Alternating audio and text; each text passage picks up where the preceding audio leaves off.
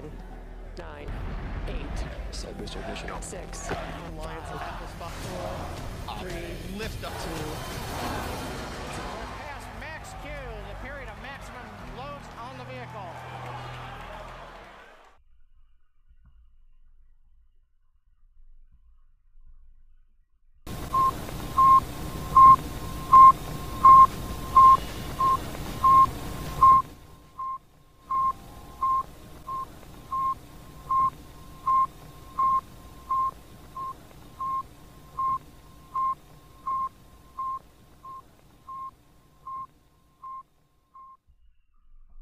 És akkor sziasztok! Hú, hát nem kicsi szenvedés volt. Hát nézzen csak, nem vagyok lenémítva. Még egy pipa. Sziasztok! Új felállásban. Sziasztok. Hát ami félremeltett a mostani adáskezdésnél, az félrement. Nos, akkor 9. webcastunkban üdvözlünk benneteket. Fölöttem látjátok a Space Junkie csapatot, ha minden igaz. Sziasztok, Hello. Jaj, oké, okay, már, Ja, jó, sziasztok. már hirtelen azt hittem, hogy ez sem működik. ez, a, ez, a mai, ez a mai adás, ez sajnos ez ilyen lesz. Beléptünk egy tesztfázisba, ugyanis a Discordra áttettük az összes úgymond audio és videóval kapcsolatos dolgainkat. Először is írjátok meg nekünk, hogy milyen a hangminőség, mert elvileg ez az egész azért történt, hogy egy fokkal jobb hangminőséget tudjunk nektek hozni. Elvileg kell, hogy működjön. A YouTube-ban volt az indításnál problémánk, de ez már csak így van. Első körben hadd ö, említsem meg a támogatóinknak az, a hatalmas segítséget. Nélkületek nem tartanánk itt, ahol tartunk. Még később kitérünk majd erre a témára de alapvetően gondoltuk, hogy először szeretnénk nektek megköszönni a segítségeteket. Akkor továbbiakban szerintem nem is húzzuk az időt, mert már így is egy kicsit csúszásban vagyunk technikai okok miatt, tehát akkor minden jó, minden szuper. Oké, okay. a hang szuper, csak Szabolcs tátog. Ha ha ha ha. Nem vesszük be. Na jó van, elég a viccből. A mai élő adásunkban egész sok témát szeretnénk érinteni. Lesz benne kínai emberes űrprogram, Crew 1 és ISS hírek, beszélünk egy kicsit a Venera programokról, a Vénuszra irányuló Venera, orosz Venera programokról, megemlítjük az Arca Space Company-t, mint lehetséges jövőbeli technikai úgymond fejlődés, és hát ugye természetesen SpaceX és Boca Chica hírek nélkül haza nem mehetünk. Azt hittétek, hogy Scrub lesz a Max Q mi? Hát nem, hát nem. Jó, akkor Nem, szerintem... Nem volt annyi ground support equipment probléma, Amerikában, úgyhogy Jó, oké, akkor szerintem, akkor kezdjük is el, akkor az indítások, vagy pedig a kínai Nem, űr. Még van egy, még, Még van egy napi plusz dolgunk, még egy mai híres írforduló Igen. van ám. ami Zoli retortja. Ja igen, amivel kezdtünk természetesen, igen. Igen, tehát hogyha Igen. már október 4-e van, akkor pontosan 63 évvel ezelőtt kezdődött az egész űrkorszak, szóval egy jeles évfordulója van a mai napnak. Ugye 63 évvel ezelőtt indították a Sputnik 1-et, amivel elkezdődött az egész űrkutatás és rakétaindítások korszaka ugye a világűrbe. Ugye ez volt az első olyan rakéta, amelyel elérték a világűrt. Maga erről a Sputnikról ugye annyit érdemes tudni, hogy egy 83, 83 kilogrammos, 58 cm átmérőjű kis fémgömb volt, ami aztán 58, 1958. január 4-ig keringett alacsony földkörüli pályán. Innen indult el az egész űrverseny. A világon sok helyen nézték a keringő műholdat, illetve az igazából a rakétának a második fokozata volt, ami szemmel látható volt, mivel a maga ez a kis Sputnik ez nagyon kicsi volt. Úgyhogy boldog Sputnik egyet, nem tudom, hogy kell ezt mondani, de mindenképpen ez egy jeles dátum a mai nap. Igen, az tény is való, hogy a világra ráhozták a frászt. Az Eh. Annó, vagy legalábbis a felére. Igen. Tehát, eh, ha jól olvastam, a Space, Space Junkie írásban, akkor elvileg ma este kellene ünnepeljük. Este mikor? 10-11 óra? 21.38-kor pontosan. 21-28 Uh-huh. indult Bajkon úrból, Mhm. illetve akkor nem Bajkon úr volt a neve. És Mhm. földkörüli pályán maradt egészen. Kozmodromról, amit most is használnak még jelenleg ugyanarról a kozmodromról indult, de akkor még más volt a neve ennek a Uh-huh. Komplexumnak. Uh-huh. Uh-huh. Értem. Jó. Akkor, ha ezzel meg vagyunk, akkor szerintem kezdjük el a, az adásunkat. Bence, majd mondd nekem, hogy melyik képet szeretnéd, hogy mutassam. És Most én... először az indításokról uh, Mhm. uh-huh. beszélni, ugye? Igen.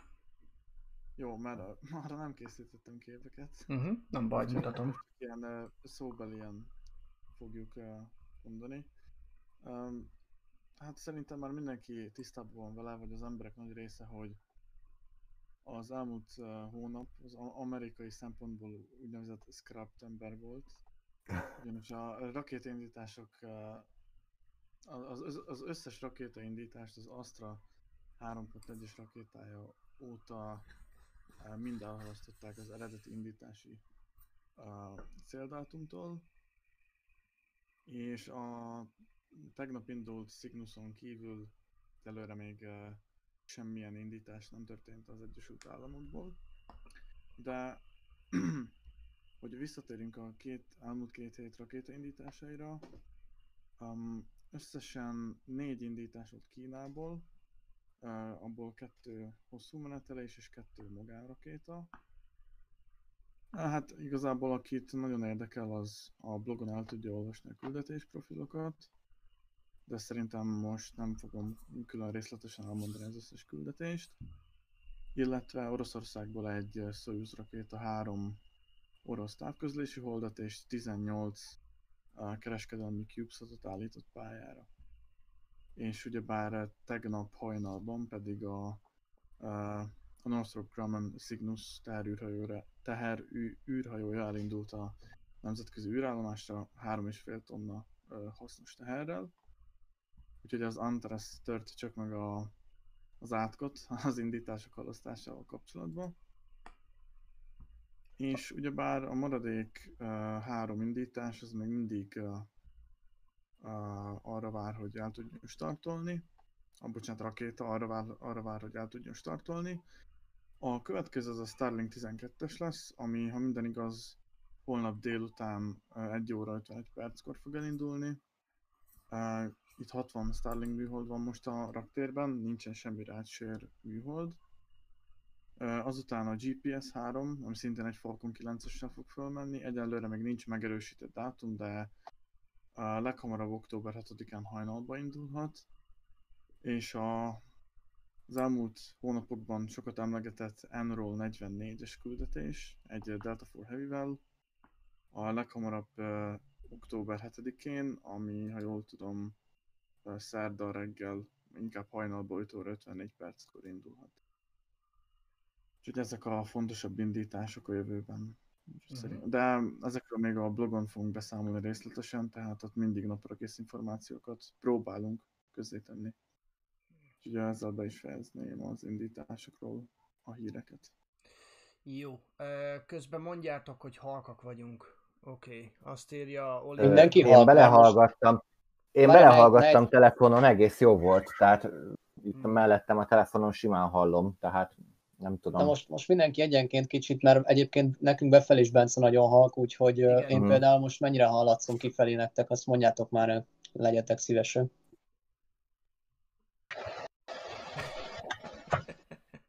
Jézus, oké. Okay. Azt mondja, hogy Ezt mire hívtad, egész jó, megijedtem, most túl hangos. Jó, oké, okay, akkor Bence nagyon halk. Tehát Bence, te vagy nagyon halk, akkor próbálj meg te hangosítani magadon. Most Valahogy. megpróbáltam, a... még mindig nem jó. Én is hallom, hogy Még halk mindig? vagy. A... Van, aki, van, aki mondja, akkor- hogy én oké, okay, tehát nem tudom. Mert engem viszont hallanak, és De nekem is halkabb, most, Bence. úgyhogy- Uh-huh. Hát akkor az ma ilyen lesz. Sorry előre Ja, is, meg már ja. közben is, úgyhogy Mhm, úgy tűnik akkor Bence halk, de Mi egyébként legalább hallatszunk, úgyhogy Valahogy. Bence a kimenő hangodon próbálj. Szerintem a, a többiek, igen, most csak Bence tűnik halkabbnak, a többiek jók. Igen, tegnapi tesztek uh, alapján is uh, erre jutottunk.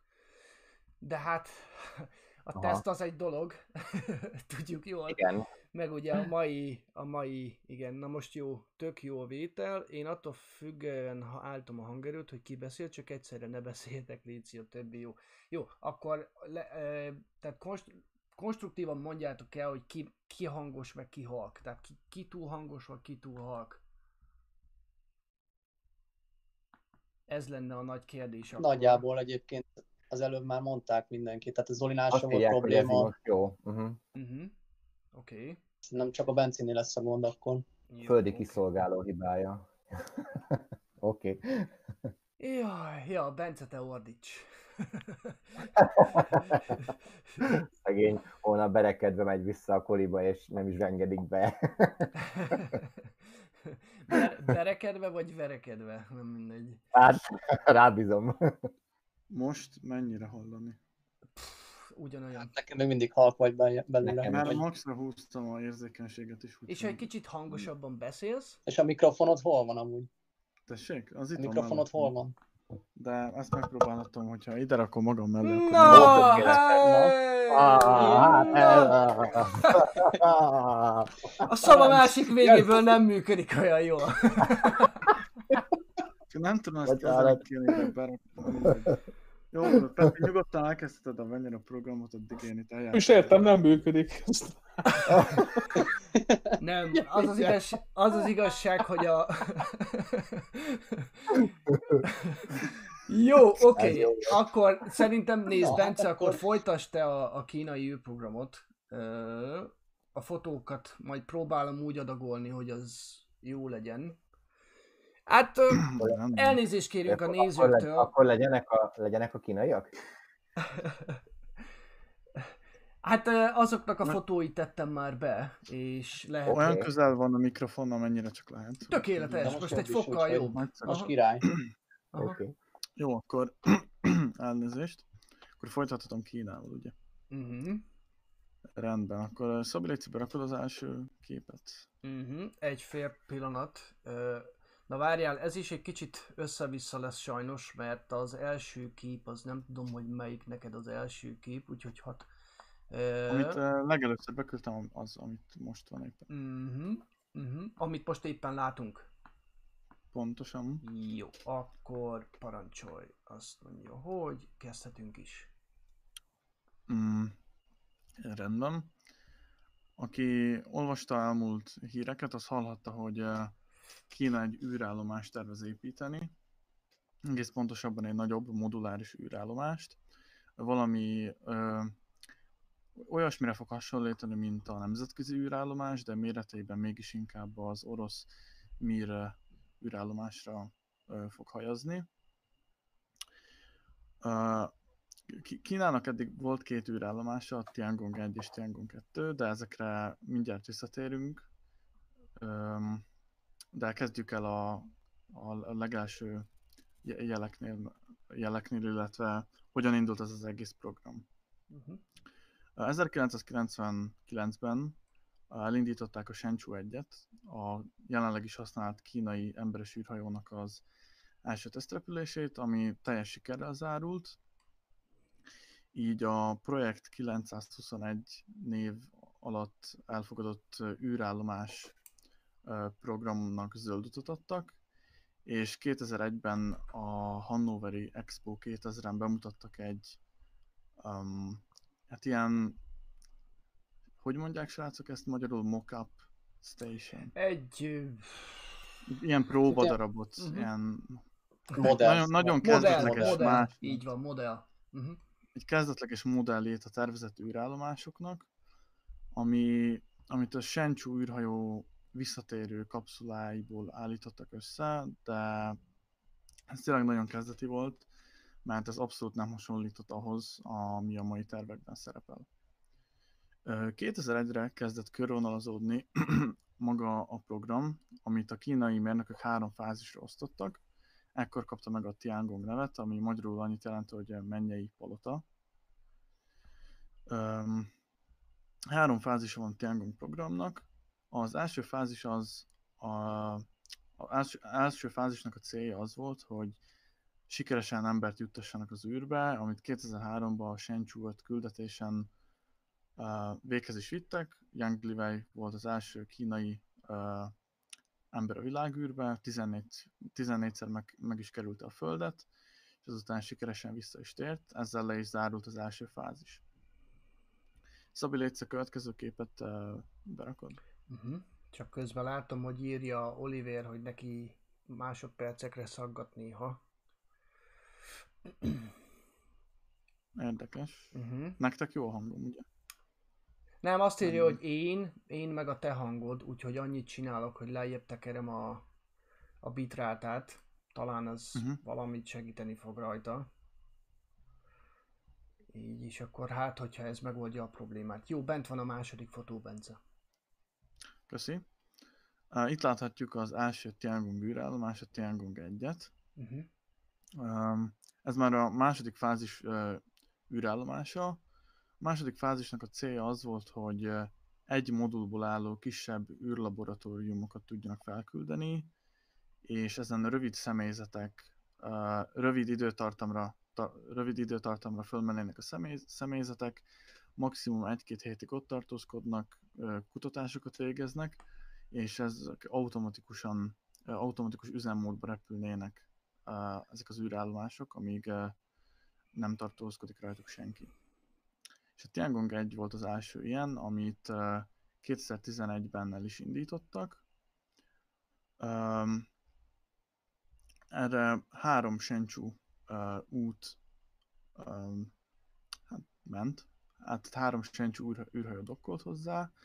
Az első a Shenzhou 8 volt, ez személyzet nélkül űrhajó volt, és Kína először csinált űrben rendezvút, és először dokkolt össze sikeresen két űreszközt.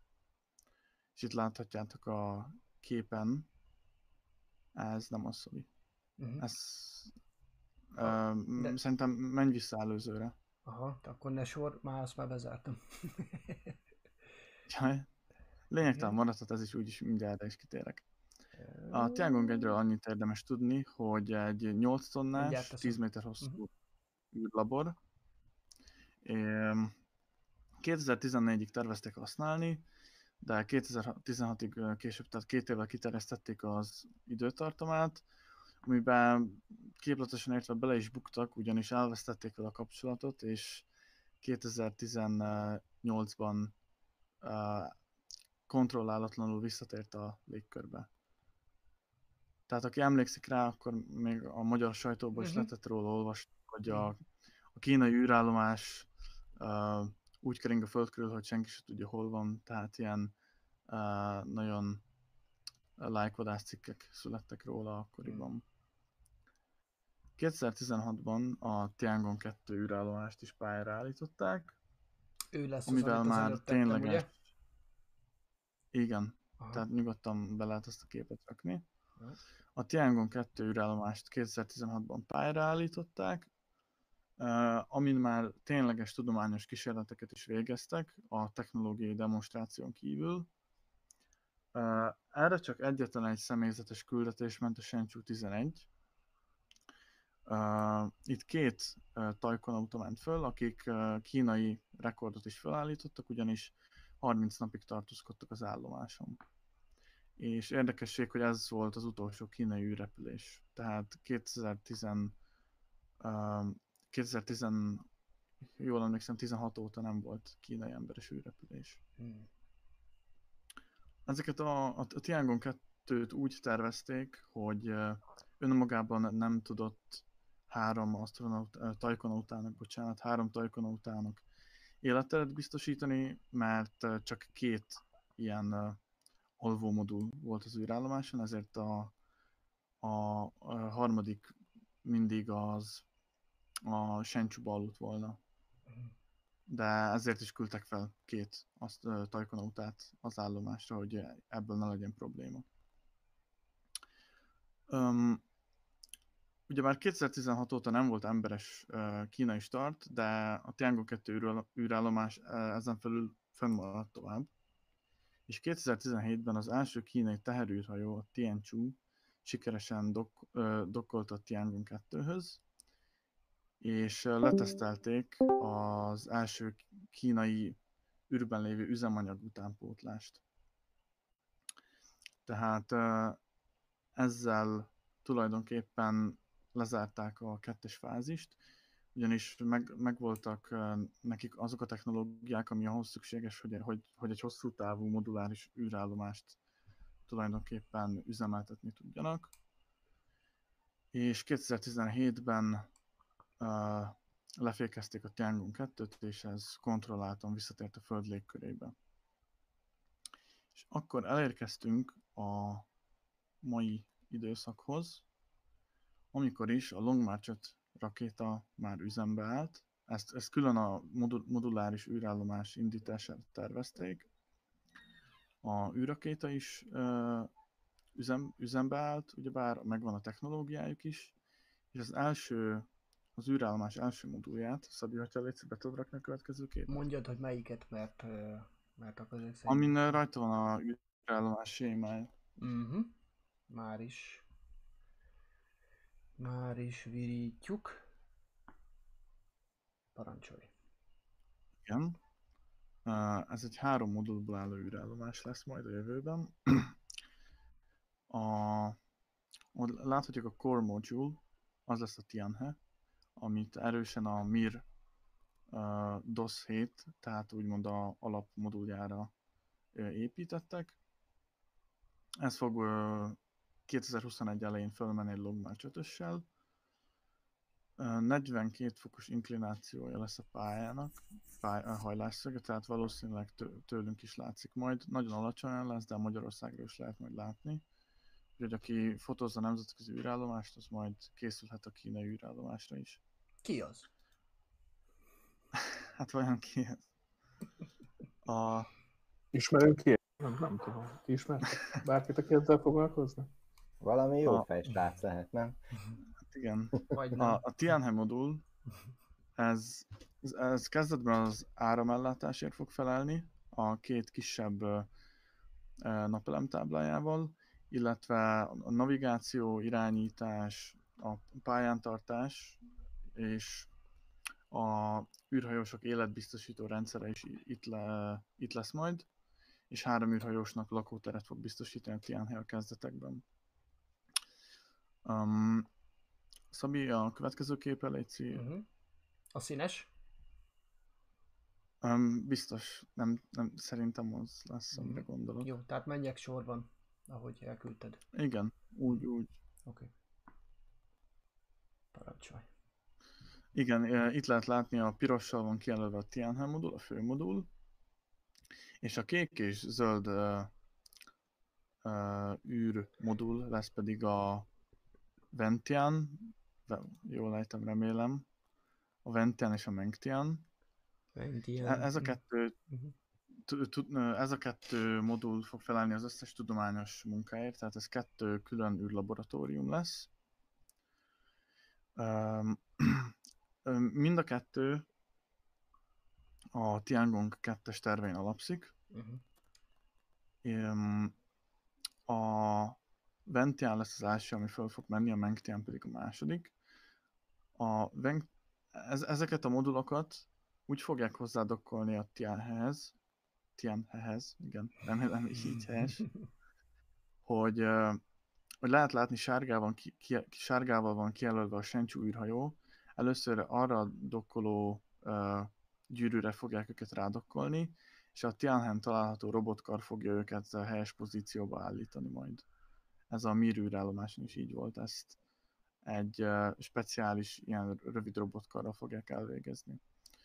Uh, ahogy említettem, mind a kettő tudományos modul lesz. Uh, jól láthatjuk, hogy kettő nagyobb napelemtábla van rajtuk, amik majd később a fő áramellátási célokat fogják szolgálni. A Ventian lesz a Tianhe-nek a úgymond pótmodulja, tehát hogyha a Tianhe nem tudja bebiztosítani a pályántartást, a meghajtást, illetve az irányítást, akkor a Ventianon ez mind megtalálható. Rózsaszínnel vagy lilával van kijelölve a, a, a Tianchu terrűrhajó. Ez fogja a üzemanyaggal, illetve a személyzet utánpótlását szállítani, és nem az új kínai űrhajóval, hanem még a Shenzhou-kkal fognak erre utazni. És igazából ö, ennyi lenne az új kínai űrállomás ter- tervekről a beszámoló. Akinek van kérdés, az nyugodtan tegye föl. Uh-huh. Jött is Olivertől, hol lesz a kupola rajta, valamint lesz IDA, tehát International Docking Adapter Port rajta, hogy mehessen Dragon oda is. Ter- Természetesen óriási nevető smiley-val. De ha jól tudom, akkor Kína is az a, a nemzetközi Ö, igen, a NASA adapter. International Docking, igen.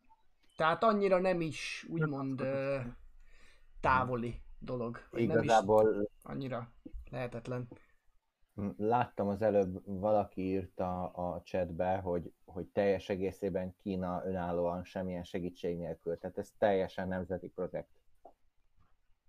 Igaz? És Gábor Sági kérdi, hogy a Kína teljesen elzárkozik a többi nemzettel. Öm, nem, hanem inkább a többi nemzet zárkozik a Kínától. Főleg Hát konkrétan Amerika. Tehát ott van egy olyan törvény, hogy nem léphetnek kapcsolatba a kínai űrügynökséggel. A NASA számára meg van tiltva. Kína amúgy nyitott már több, több felé is, tehát például Persze. Európával is összedolgozik, vagy Oroszországgal is. Igen. Uh, Nem az első Tehát a- eset, hogy Amerika egy kicsit paranoid lenne alapvetően. Ne, nem mondom Igen. azt, hogy talán, tehát hozzáteszem, hogy joggal, de valamilyen szinten, de azért ezt túl sokáig így sem lehet csinálni. Tehát, hogy, hogy elzárkóznak ennyire kategórikusan a, a kínai együttműködéstől. Tehát szerintem. Igen.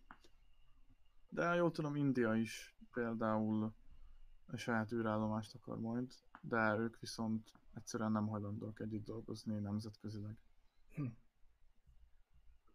De igen, Kínával pedig az a probléma, hogy az amerikaiak teljesen kizárják őket, pedig a többi nemzettel jó kapcsolatokat ápolnak űrtéren.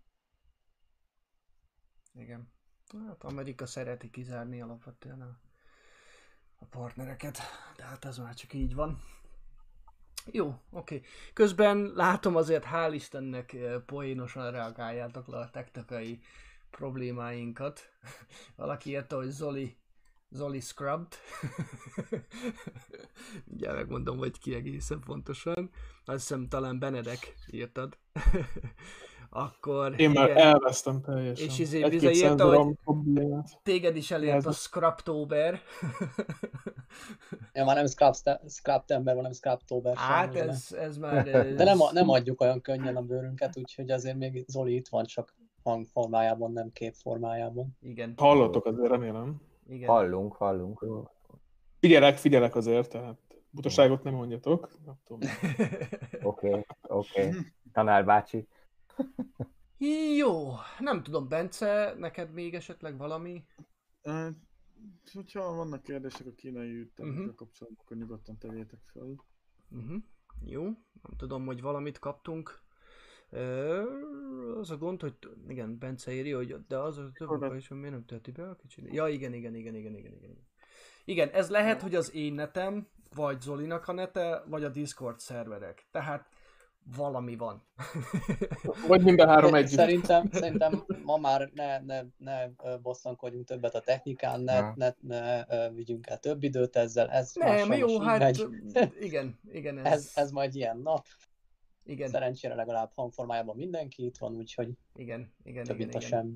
Egyelőre Úgy még csak... annyi- Igen? Annyit csak a kínai űrtervekhez, meg hasonlókhoz, majd mindenképpen a kedves nézőknek is jelezzük, hogy a blogon elég sok írás lesz majd hamarosan a kínai űrtervekről, illetve az emberes űrutazás történetéről. Hát a Bence is készül a, ugye a Chang'e program. Így van, tehát a Hold programról is, Mars programról is, tehát csekkoljátok majd, mert tényleg sok érdekes missziójuk van, és lesz is még, amiről írni fogunk. Hogy látom, Mhm. Oliver kérdő, hogy mikor tervezik az első modulokat fölvinni. A. Tianyi főmodult azt a 2021 elején fogják Mhm. jövőre. A többi egyelőre még nagyon kezdeti stádiumban van, úgyhogy nem tudjuk megmondani, meg nem is adnak róla információkat. Igen, alapvetően indul a kínai űrprogram, és, és azért ennek azért elég komoly hord, hordereje lesz. Tehát azért Kína itt elég komolyan nekiállt űrutazni. Tehát azért Marsra mennek, Holdra mennek, holdjárók, ugye a Yutu szeli a, a, a holdi port, és e, igen, tehát azért érdekes lesz látni, ahogy, ahogy Kína úgymond a többiek fejére nő. Bár azért mondjuk Amerikának, hál' Istennek és a, és a, a magánűriparnak lesz ehhez még egy pár keresetlen szava. Ezt fog, erről fogunk is később beszélni, hogy ez milyen szinten fogja majd érinteni a, a világ űrprogramjait. Úgyhogy, de mindenképpen érdekes időszak elé nézünk. Zoli, akkor szerintem... Ja nem, Dávid, téd a szó. Még mindig nem. A Piotr mondhatom az ISS-t, ha Még egyet, még, egyet, még egyet lejjebb. A Piotr igen. Az orosz Piotr. Jaj, akkor a Venyera jöjjön most? Piotr, Piotr, ja. Jöhet a Venyera, ha gondoljátok. Venyera, Akár. akkor. Jó. Venyera, nem, az egy másik, nem, az egy másik akcentus. Jó van, feladom. Az indiai jó megy. nagyon, nagyon sok jó megy, de ez nem megy jól akkor. jó, akkor elkezdem behúzni, akkor mehetünk sorban, eh, ahogy, ahogy betetted nekem a fotókat? Igen, elvileg, elvileg én úgy küldtem, igen. Az első az a molekulás kép lesz, nem az. Nem az Ja, a most molekulásot tegyem? Jó van. Igen. Azt hittem, hogy az... Ott van mögötte, hogy kép 01, az a neve a fájnak, úgyhogy az lesz az első kép. Ahogy a japánok mondanák. Ászó!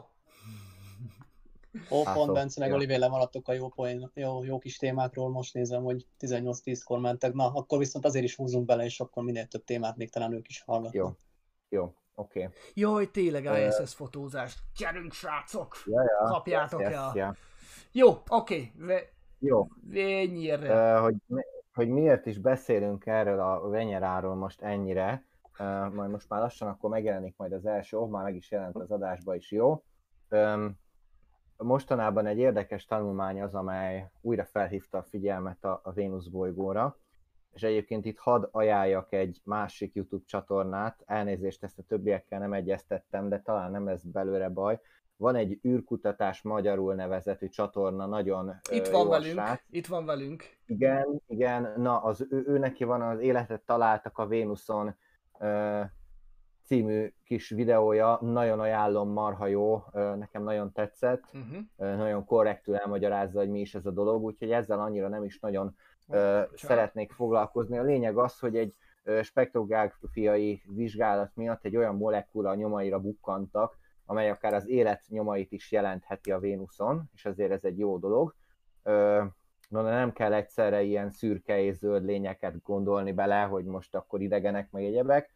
Um, igazság szerint ez már nagyon-nagyon mély téma, és nem is érzem magamat ehhez ennyire szakképzetnek, hogy ebbe a részbe belemenjek. Én egy, egy lelkes amatőr vagyok, akit érdekel a, cím, a, a, a, a téma, úgyhogy ezt a, ajánlom ezt a kis videót, meg elég sok szakmailag korrekt cikk foglalkozott már ezzel a, ezzel a mérési eredménnyel, de a jelenlegi témánk az inkább egy múltba néző téma, amit már megszokhattatok tőlem.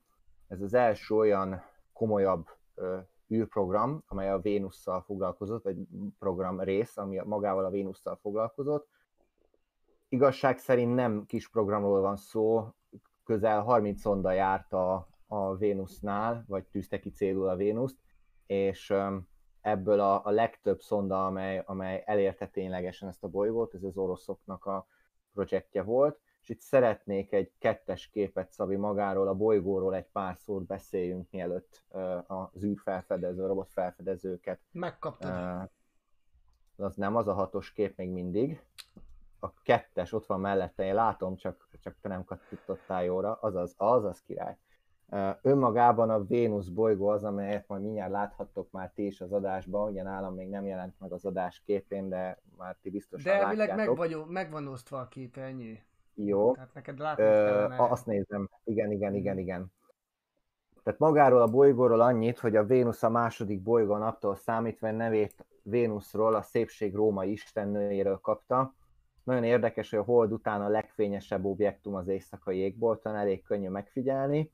Kalauz csillagok közé tartozik, tehát azt jelenti, hogy a, az embereknek a tájékozódását évszázadok óta segíti, amióta az ember közlekedik a tengeren, azóta egy nagyon-nagyon fontos pont ez a, ez a csillag, tehát ő, ők igazából akkoriban még csillagnak gondolták. Nagyon érdekes, hogy számos néven ismerni itt csak magyar viszonylatokat, a hajnal csillag, est csillag, és ugye ebből lett később az est hajnal csillag, egy nagyon érdekes ilyen filológiai dolog, de ami nekem nagyon tetszett, hogy az ókori görögök úgy gondolták, hogy ez a bolygót ők két csillagként is azonosították, tehát egyszer nevezték napnyugati csillagnak, Hesperosznak, és egyszer pedig nevezték fényhozó csillagnak, vagyis foszforosznak, de ugyanarról a, a, az objektumról volt szó, csak ők akkoriban úgy gondolták, hogy ez két külön dolog. Ami még nagyon érdekes, és amit meg kell említeni, és nem elhanyagolható dolog, hogy ez az egyetlen bolygó a naprendszerben, amely ö, nőről kapta a nevét. De nagyon érdekes dolog, nincs más olyan bolygó ö, a naprendszerünkben, amely, amely női nevet viselne, és ami még fontos lehet, hogy földtípusú bolygóként van számon tartva, és gyakran szokták emlegetni a Föld testvér bolygójaként, annak ellenére, hogy nagyon nem kellemes ott a klíma. Na és akkor önmagában az orosz programról, hogy mi is ez a dolog, amiről beszélünk, ugye oroszul a Vénuszt úgy ejtjük, hogy Venyera. És innentől kezdve egyértelmű, hogy Vér Venyera program maga a program elnevezése. Ami még nagyon érdekes, hogy ugye számos szondát küldtek ehhez a bolygóhoz, többféle típusa is létezik ezeknek a Venyera szondáknak, tehát nagyon-nagyon sok mindenben különböznek egymástól, és nagyon szépen látni, hogy az ember megnézi a Venyera 1-től kezdve a, a legutolsó Venyera szondáig, a 15-ig, 16-ig, hogy mennyit fejlődött a technika ez alatt a, a, ezek alatt az évek alatt, míg folyamatosan látogatták a, a bolygót. És ugye az első ilyen, ilyen üreszköz, amely elindult volna az a Venyera 1 lett volna, amely 61. február 12-én indult el, és itt szeretnék egy képet kérni, Szabi, az, amin a három szonda van a kép. A tökéletes, nagyon jó megy. Csak kérned uh, is megkapod. Látod, látod, kérjetek és adatik nektek. Szóval a Venyeráról az, ami nagyon érdekes, hogy ha most ránéztek erre a képre, három látszatra teljesen különböző szondát látunk, ami érdekessége az orosz technológiának az, hogy ezek belülről nagyon hasonlítanak egymásra, tehát az elektronikai résztől kezdve az egyéb mechanikus részekig nagyon-nagyon sok hasonlóság van a szondák között, tehát ezek a, ezek a, ez a három különböző szonda család, ez tulajdonképpen technológiailag egy és ugyanaz, apróbb dolgokban eltérnek. Esetünkben a baloldali az, ami minket érdekel, hogy a Venyera egyes névvel, nagyon érdekes dolog, hogy elvileg úgy tervezték, hogy ugye ezért el először a Vénuszhoz, hát sajnos nem sikerült, mert a felbocsátást követő 15 nap múlva megszakadt vele a rádió kapcsolat, és hát ezt követte majd a Venyera 2 és a Venyera 3, 65. november 12-én és 16-án indultak el ezek. Tehát ezt úgy kell elképzelni, hogy az oroszok egy időben a Venyerákat futószalagon gyártották, tehát folyamatosan küldték őket kisebb-nagyobb ilyen megszakítással. Nagyon érdekes, hogy a Venyera 2 és a Venyera 3 esetében mind a kettő szonda túlmelegedett, tehát ilyen hőmérsékleti problémák miatt megszakadt vele a kapcsolat. írják itt közben, látom, hogy a Ceres is női istenség, igen, de a Ceres az nem bolygó, az törpe bolygó. bele sétáltál a csapdámba, gratulálok. Úgyhogy ez egy ilyen érdekes dolog. Szóval a Venyeránál maradva, vagy visszatérve a, a Venyerákra, a kettes és a hármas sem volt az, amely ténylegesen eljutott a bolygóhoz. A következő képen majd a Szabi mutatja, az már a Venyera 4-ről lesz, az a negyedik kép mm. címmel. Most nem látom ott a böngésződön, de ah, megvan, külön volt, cseles vagy. Jaj, várjál, várjál, várjál, várjál. Már majdnem Igen. be van téve. Na, parancs. Ó, ez az, ez az. A Venyera 4, nagyon érdekes konstrukció. Tudni kell a venyerákról, hogy elvileg az összes szonda vitt magával landert, de nyilván nem mindegyik jutott el odáig, mert el se érték a megfelelő célpontot.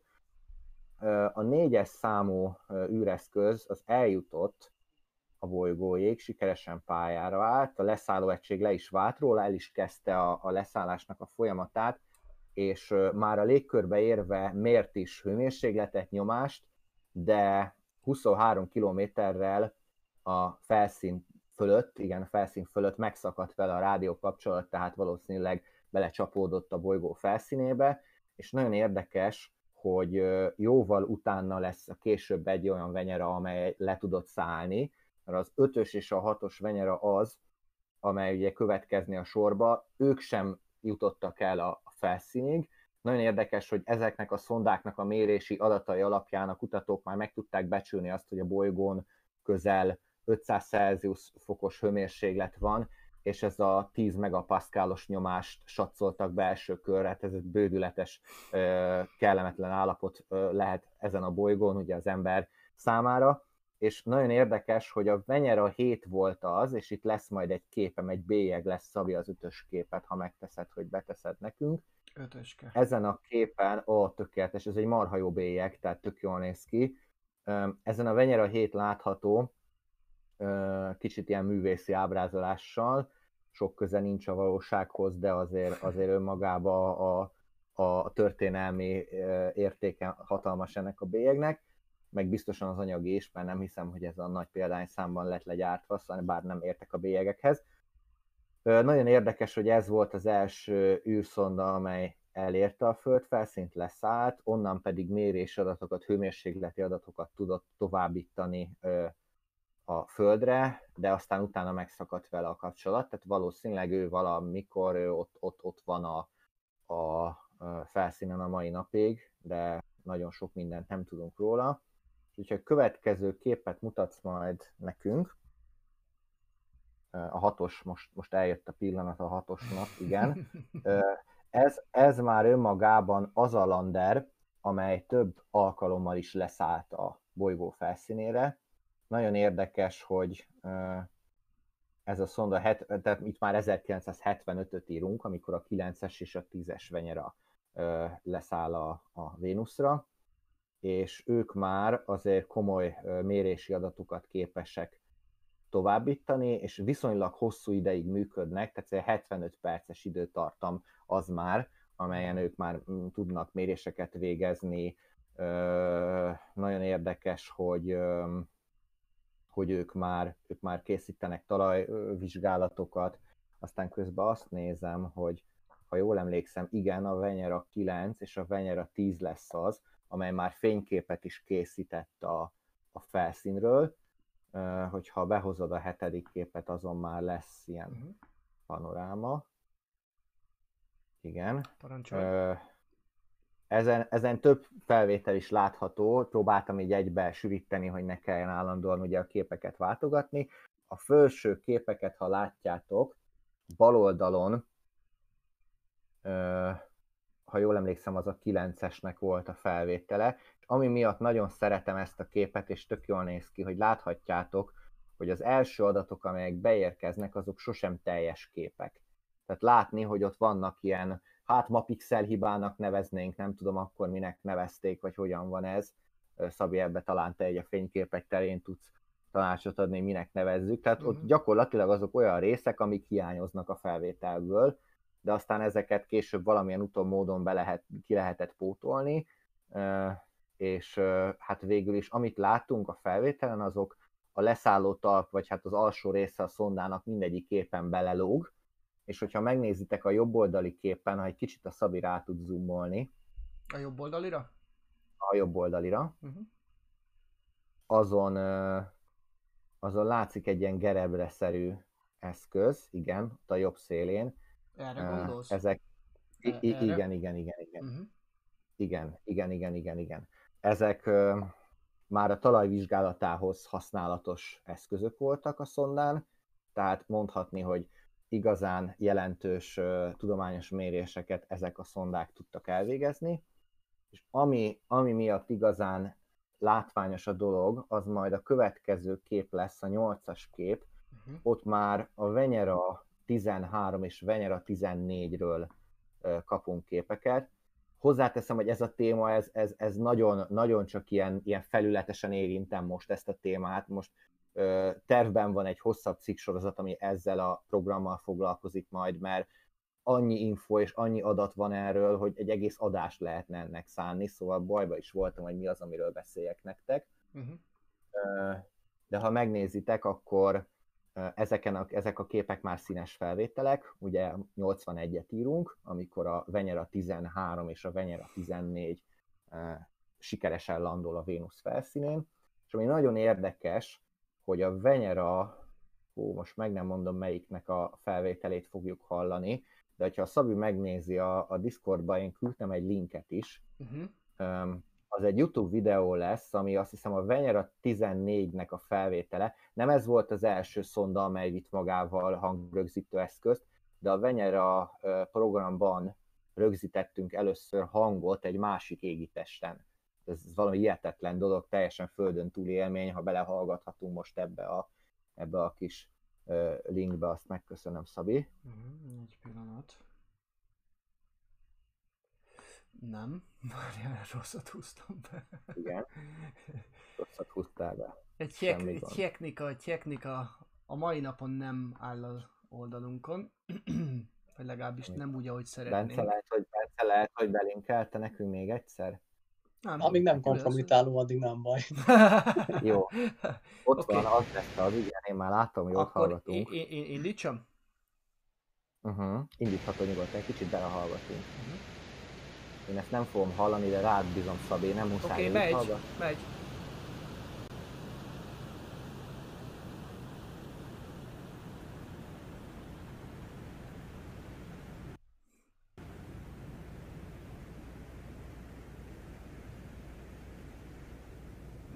Mm, Hallatszik. De komoly. Oké. Okay.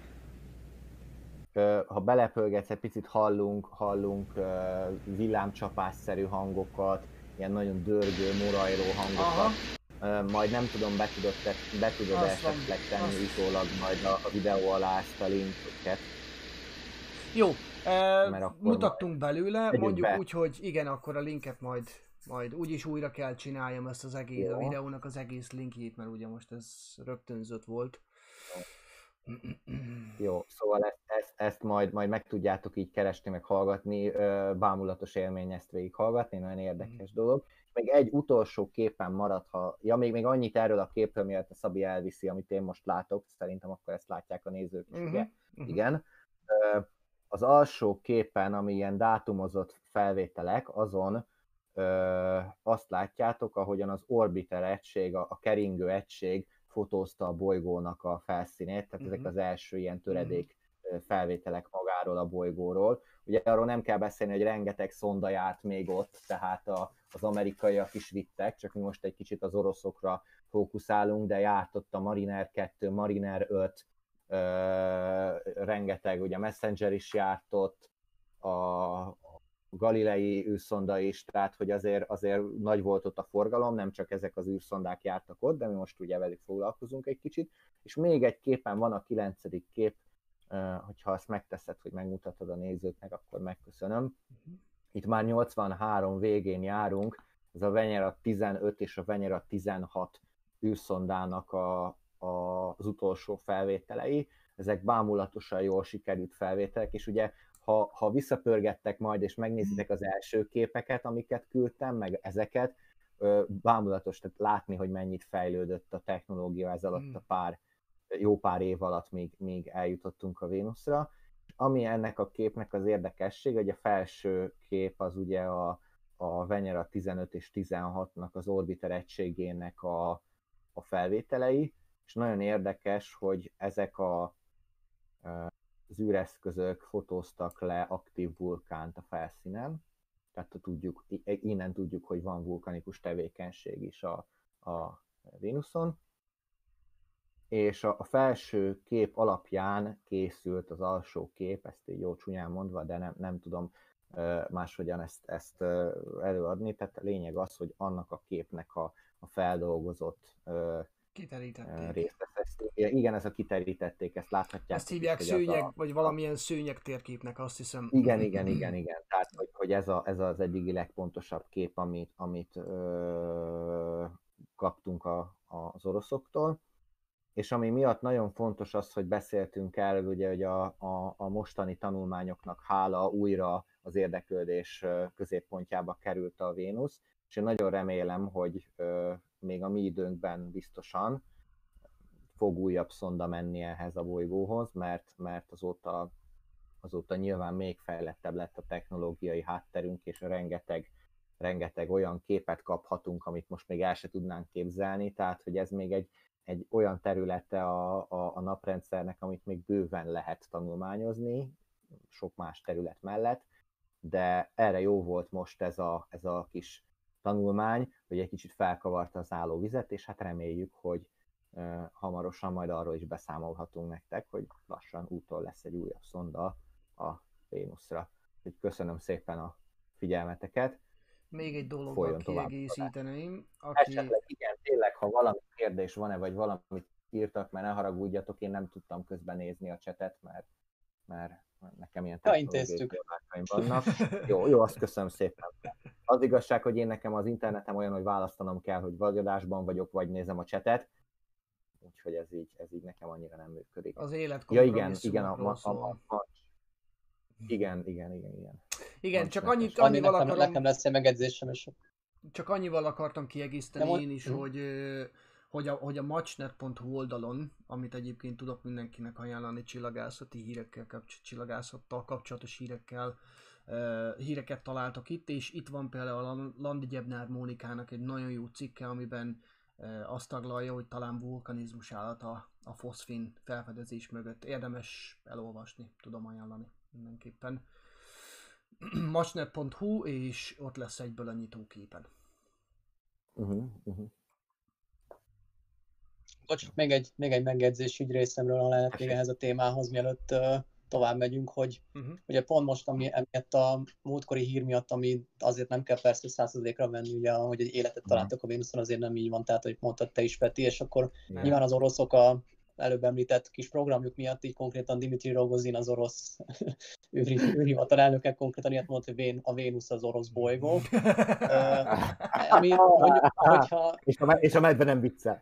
Igen. ami mondjuk oké, okay, tehát egyrészt a világűr az közös, és ami a világűrben van nyilván szintén közös, tehát a Vénusz nem lehet semmilyen nemzetnek tekinteni, tehát tulajdonnak, mert ilyen alapon viszont még ebből is rosszul jön neki, mert, mert ilyen alapon akkor a Merkur, a Mars és az összes többi óriás bolygó meg amerikai, mert ott meg amerikai szondák jártak, tehát vicces, hogy most itt kicsit hencegni akarnak, mert most tényleg ez a, a Venera program erre a bolygóra volt kihegyezve, de, de egy elég vicces volt Rogozinak ez a múltkori kis beszólása, mert egyébként ugye a jövőben ugye Rocket Lab is tervez indítani egy, egy Vénusz szondát, illetve nyilván azért a NASA is szemmel, kis, szemmel követi, vagy figyelemmel kíséri ezt, tehát ezt a bolygót, és nem, nem akarják kihagyni a sorból, tehát nyilván amerikai szondák is fognak menni, és azért, mert Oroszország indított korábban ide szondákat, attól még nem lesz orosz bolygó nyilván, úgyhogy ez csak Igen. egy kis Ö, véleményem részem. Még egy,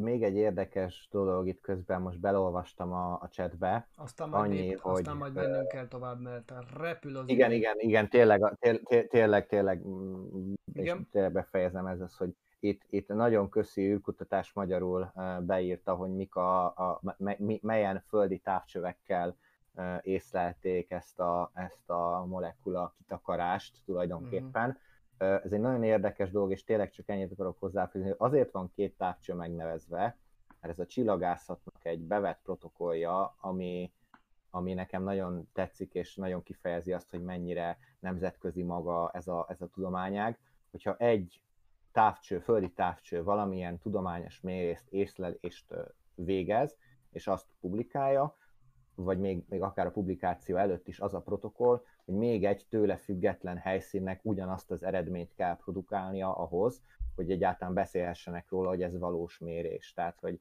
ezért is került itt két távcső említésbe földi teleszkóp. alapvetően ez, ez Vagy a tudomány látom, minden ágára vonatkozik, Igen, hogy nem igen. egy mérés alapján döntenek, vagy hoznak meg egy Igen. konklúziót, hanem alapvetően legalább minimum kettő kell, hogy egyáltalán... Igen, igen. Cs- Csak, csak ez tényleg olyan globális dolog, mert ezek a távcsövek nem egymás mellett vannak a világon, és, és ez egy ilyen nagyon szép szimbóluma annak, hogy mennyire nemzetközi a csillagászat. És tényleg Mhm. befejeztem. Köszönöm szépen, Mhm. robogjunk a következő Mhm. témához. Uh-huh. Akkor szerintem Zoli? Uh-huh.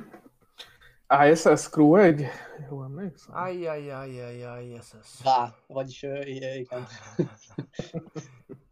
Ez, ez jó volt. Jó. Uh, Vénusz után akkor alacsony földkörüli pályára állunk most, egy picit közelebb a, a bolygóhoz. Uh, Egy kicsit feljebb, mint a Kármán vonal.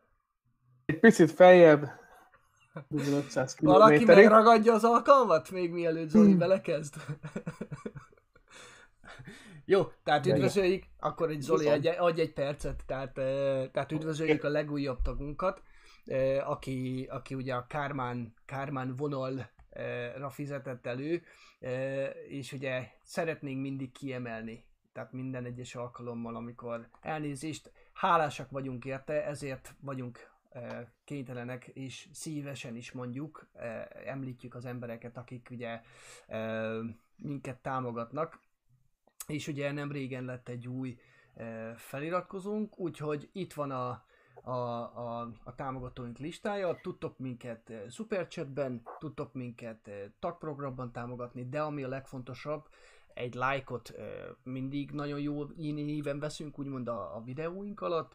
Ha esetleg meg tudjátok osztani a linkeket, azt, azt, azt nagyon jó néven veszük, mert szeretnék minél több emberhez eljutni. Ugye nem sokára jön a Crew 1-es eh, eh, küldetés, és addigra szeretnénk minél jobban a köztudatba bekerülni, addigra szeretnénk minden technikai problémát megoldani, mert ugye van belőle, és igen, tehát ö, osszátok, ha lehet, akkor kövessetek minket, iratkozzatok fel, mindenki ahogy éppen tud, segítsetek rajtunk, hogy, hogy egyre több emberhez tudjunk elérni.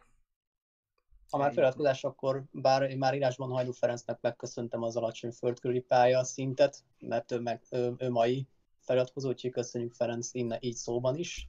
Köszönjük szépen! Királyság, úgyhogy most a te szinteden vagyunk. Igen, Alacsony köszönjük. föld körüli pálya. Igen. Jó, tehát egy kis nemzetközi űrállomás hírekkel készültem mindenkinek mára. Hát van miről beszélni, megpróbálom azért viszonylag rövidre fogni, mert kicsit megcsúsztunk az adási idővel, de a legutóbbi fontos infókat mindenképpen elmondom. Ugye volt egy kisebb szivárgás, illetve hát még most is van egy kisebb szivárgás, a nemzetközi űrállomásra, amit most már gyakorlatilag hónapok óta próbálta ö, felderíteni, hogy hol lehet. Kétszer is volt olyan, hogy az űrhajósok, ugye három űrhajós tartózkodik most jelenleg az ISS-en, hogy, tehát két hétvége is volt, amikor a Zvezda modulba, itt látható a képen, hogy a űrállomás hátsó részén található a Zvezda, hogy oda kellett hétvégére nekik beköltözni, egyesével lezárták a modulokat, és akkor próbálták a, a földi irányítóközpontok ugye behatárolni a szivárgásnak a helyét. Ez nem sikerült kétszer sem, aztán a második alkalom után felébresztették őket egy hétfői reggel, és röviden a történet, tehát hosszú a történet, nagyon röviden a Zvezda modulban találták meg a szivárgásnak a helyét, de viszont a pontos helye az még továbbra is kérdéses. Most a Zvezdán belül tényleg ott tart a történet, hogy az Zvezda hátsó részén, itt a képen, amit láttok, ahova be van dokkolva a Progress teherhajó, ott azon a részén van egy úgynevezett transfer chamber, hát átszálló egységnek hívják, és erre a kis modulra szűkítették most le, hogy valószínűleg onnan szivárog a levegő.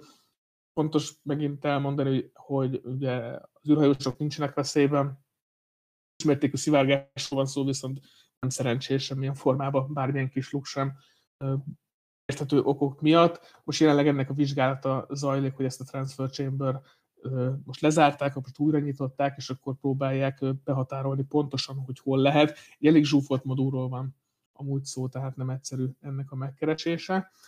És akkor, hogy, hogyha már ISS, akkor rengeteg minden fog mostanság történni, és jó kis híreket kaptunk a héten.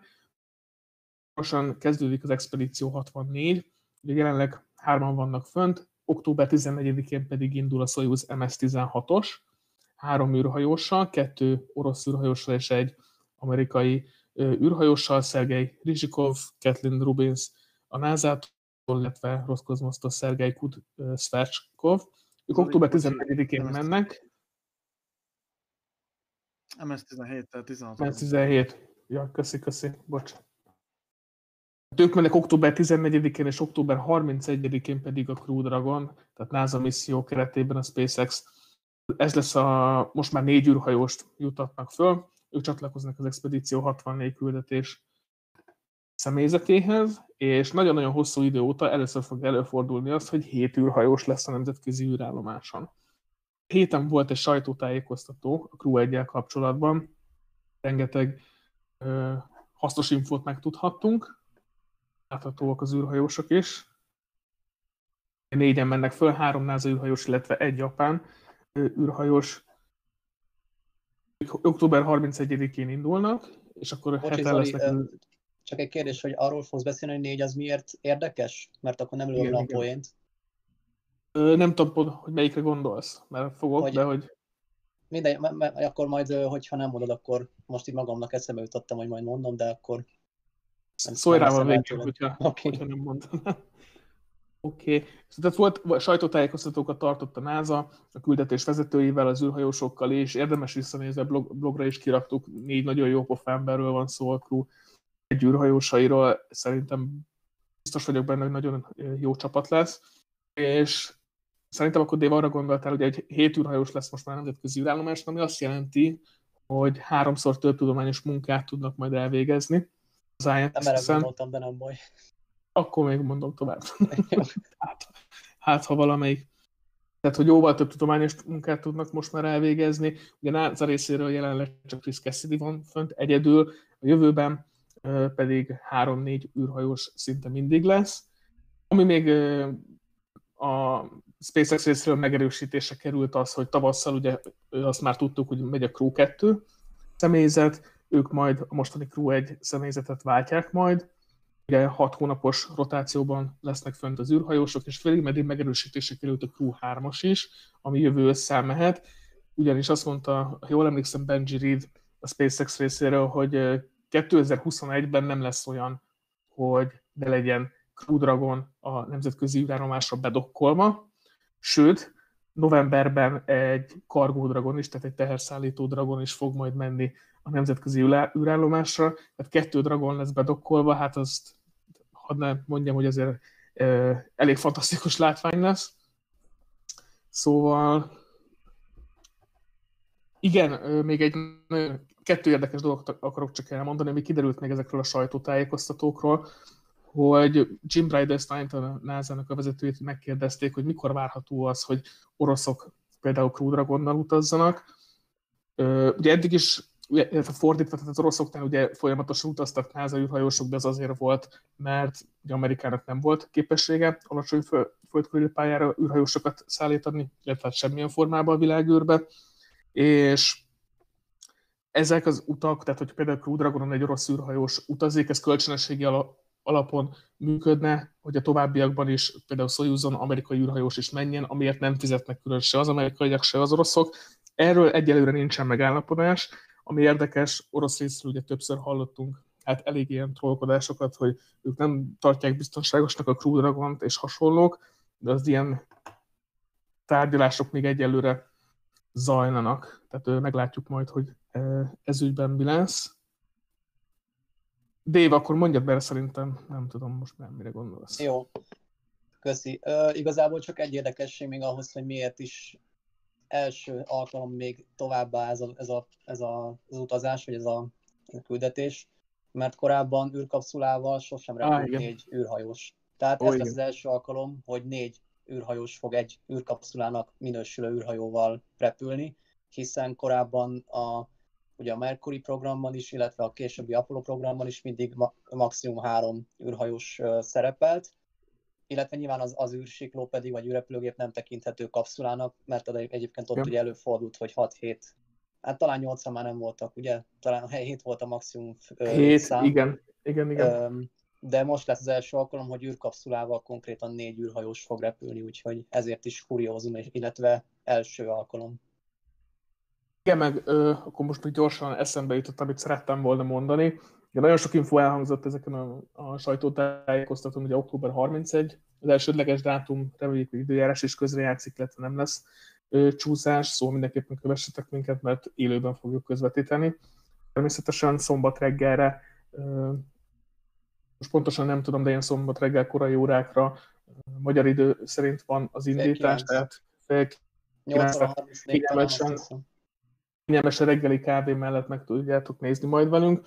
Amit még akartam említeni, hogy a sajtótájékoztató egy fél mondat elhangzott, hogy rengeteg tudományos munkát fognak végezni a megnövekedett személyzettel, illetve sok űrsétára is sor fog majd kerülni a későbbi hónapokban, és egy olyan fél információt elejtettek, ami- amiről én még nem olvastam kor- korábban, hogy például új napelemeket fog kapni a nemzetközi űrállomást, viszont hogy pontosan ezek mekkorák, milyen teljesítményűek, hova kerülnek, nem mondtak semmit, úgyhogy mindenképpen én kíváncsian várom, hogy ilyen fejlesztéseket haj- hajtanak majd végre az űrállomáson. És akkor még egy, még gyorsan akkor témát lezáróan érdekesség, hogy ö, szintén a SpaceX részéről megerősítették, hogy a privát űrutakat, tehát a fizetős utakat 2021 őszén ö, próbálják elkezdeni a programot, és az első úton az Axiom Space szervezésében. Ugye továbbra is Tom Cruise, illetve a filmet rendező Doug Li- Lineman, azt hiszem, az illető úriember neve, tehát a filmnek a rendezője, ketten mennének egy hivatásos űrhajóssal, illetve még egy harmadik személy, akit még jelenleg nem erősítettek meg, Szóval elképzelhető, hogy ez már 2021 őszén megy a nemzetközi űrállomásra, és ott majd filmet is forgatnak. Két hete jött az információ, és hogy az oroszoknak nagyon megtetszett ez az ötlet, úgyhogy szintén egy privát Soyuz utazás alatt az űrállomásra egy, szeretnének egy orosz nyelvű filmet is forgatni. Hát kicsit ez nem tudom, tehát érdekes újdonságok. Amerika megint picit bejelent valamit, Oroszország fut utána, nem szeretnének lemaradni. Írtunk már mi is erről többször a blogon, hogy ugye azért Oroszország egy picit most ilyen sértetnek érzi magát, hogy nincsen most már Amerika rá hagyatkozva, de ami nekünk igazából a legfontosabb az, hogy beindul az élet a nemzetközi űrállomáson, rengeteg új tudományos lehetőségük lesz, úgyhogy mozgalmas év lesz 2021, az biztos. Igen, most utána néztem, hogy a filmrendező Doug Liman, és a hivatásos űrhajós pedig a Michael López Alegria NASA űrhajós. Nem hivatalosan megerősített, igen. Köszi Bence, nem akartam mondani, mert egy-két helyen láttam én is, de hivatalosan még őt nem erősítették meg. Jaj. De azt pletkálják erősen, igen, igen. Mert ő, ő már az Axiom Space-nél dolgozik, és az Axiom Space-nél a hivatalos. AX1 nevezetű küldetés. Igen. Meglátjuk, tehát még várjuk az érdekességeket. Ami, ami a biztos, hogy október 14 ö, Soyuz út, október 31-én Crew 1, hogyha minden marad, szóval érdekes, érdekes hónapoknak nézünk elébe. Talán az kimaradt, hogy a mostani MS-17, ugye? Soyuz, azt mondtátok. Igen. 17. Ami, ami megy, az igen, az a 17-es. Tehát megy fel egy új WC. Ezt ö, az Ó, egy, igen, a az, az, az, az, nem is tudom, hogy hogy Ez felejtettem. egy, népszerű, Tehát, a- ez egy népszerű téma, igen. eh, Tehát az űrhajósok Szóval mondják, a, hogy a Cygnus ment, ha arra gondolsz. eh, A igazad a Cygnusszal ment, Igazad igen. van, igen, a, igen, Ja, a, igen, a, ja. igen, igen, igen, az NG13-assal ment most fel. 14. 14, 14 volt. Na, akkor fussunk neki. Tehát eh, eh, egy új WC... Mindegy, WC fölment, az biztos. Egy, egy új upgraded WC kerül a nemzetközi űrállomásra. Jó drága. Ami, igen, de azt hallottam, hogy, hogy ezt a WC-t, ezt konkrétan már most már a, a Hold is a, a, a Mars programokra is úgymond tesztelik, mert valamilyen új ammónia rendszert használnak is, ezzel talán sokkal nagyobb hatékonysággal e, tudják majd újrahasznosítani a úgymond a folyadékot a, az űráll, vagy hát majd ezeken az állomásokon.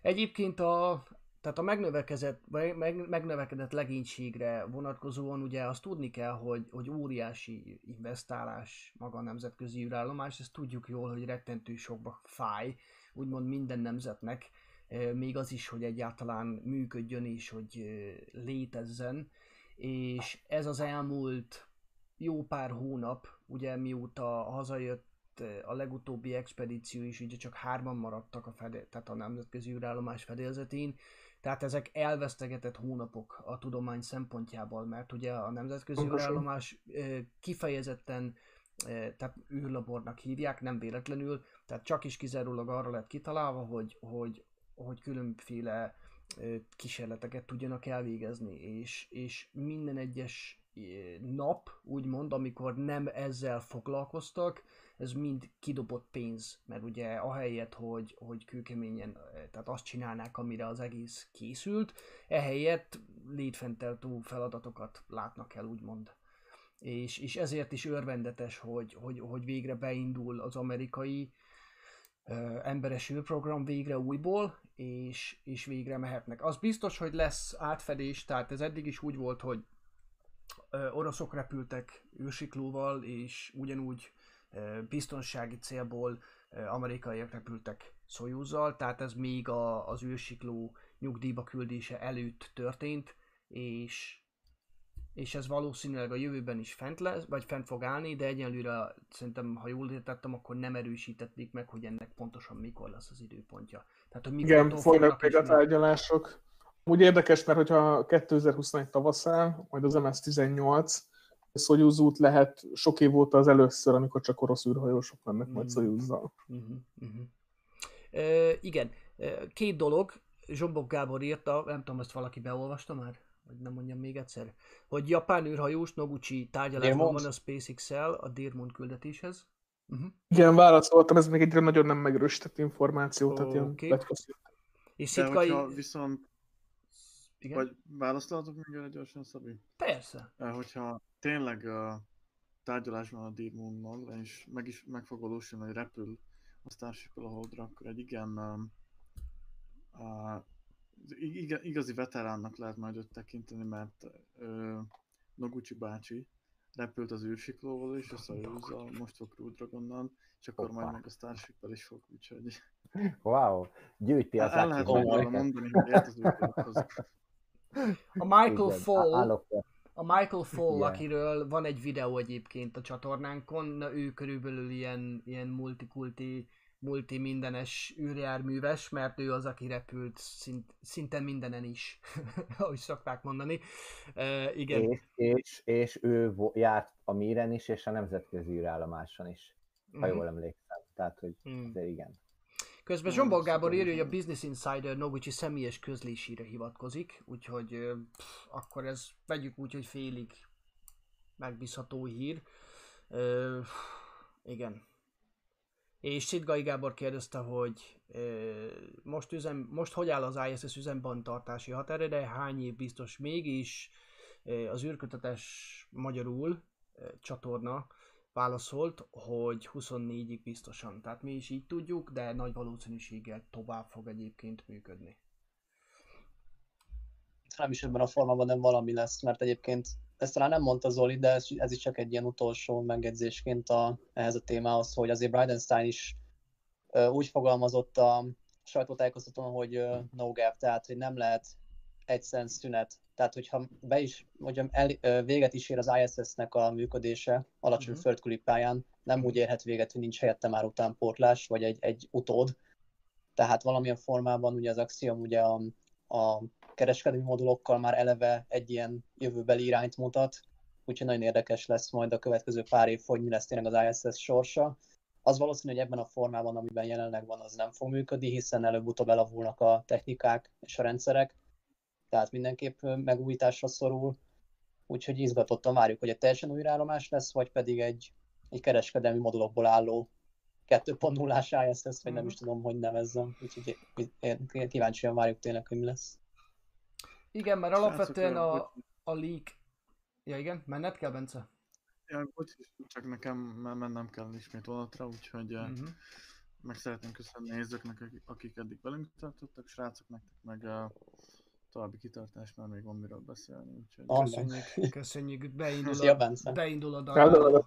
szia, szia. sziasztok. Szia, jó utat. Igen, igen, hello. Szia, szia. Nos, igen, még ez... Ó, de mit akartam mondani? Ah, na, ez a baj, hogy el... Elfelejtöttüm. Na mindegy, lényegtelen. Akkor talán nem volt annyira fontos. Eszembe amikor már nem fogsz rá gondolni. Nézzük a következő témát, mert Jó, csúszunk oké. megint nagyon. Jó, ez egy nagyon gyors lesz, ez tényleg csak alapvetően, alapvetően csak említés szintjén gondoltam. Van egy érdekes projekt, amit, amit én tudom jól, hogy, hogy sokan nem sok fantáziát látnak benne, és tőlünk sokkal hozzáértőbb emberek sem, de azért mégsem talán annyira veszett fejszenyele, úgymond ez az egész. Tehát azt tudni kell, hogy van egy olyan cég, hogy Arca Space. Ez a, ez a Scott Manley videója, ezt fogom lejátszani, ez fog majd a háttérben menni, amíg erről beszélünk. Tehát tudni kell, hogy van egy, egy orosz ember, mindjárt kiírja, mindjárt mondom a nevét, azt hiszem Popescu, talán azt hiszem így hívják a srácot, és víz meghajtású rakétán dolgoznak. És a srácokkal beszélgettünk erről korábban, és ugye mondtátok, hogy, hogy hát nem kell komolyan venni, mert Amerikából is kitiltották, meg, meg, meg ugye egy kicsit kókler. Én végignéztem a Scott Manley videóját, és konkrétan ő, ő azt mondja, hogy, hogy Amerikában egész jól beindult ez a, ez a program, elkezdtek fejleszgetni, amikor kitiltották Amerikából a, a srácot és az egész csapatot. Ők egyébként egy, egy Aerospike hajtóműven dolgoznak, ami alapvetően gőz meghajtású rakéta, bármilyen fapadosan is hangzik. És alapvetően eh, egész szépen fejlődgettek, amíg egyszer csak kitiltották eh, Amerikából, azt hiszem valamilyen pénzügyi eh, okokra hivatkozva. Azt tudni kell, a Scott Mann is megemlíti, hogy ettől függetlenül a srác visszajött Amerikába, és bíróságon megvitte magát, és végül fel lett mentve, tehát nem lett elítélve de ettől függetlenül Romániába átköltözött, és most a, az utóbbi időben elkezdtek különféle teszteket csinálni. Ez, tehát ugye Aerospike hajtóművet említettem, de, de nem, nem vagyok benne biztos, hogy tehát, na, tehát a teszteken nem csak Aerospike, hanem normál ö, hajtóműveket is tesztelnek, és pontosabban ö, fúvókákat, és a lényeg a lényeg, hogy legutóbb eléggé, tehát egy eléggé érdekes videót osztottak meg, amin, amin, amin látszik egy Aerospike, egy kör alakú Aerospike hajtómű, és ugye teszt közben.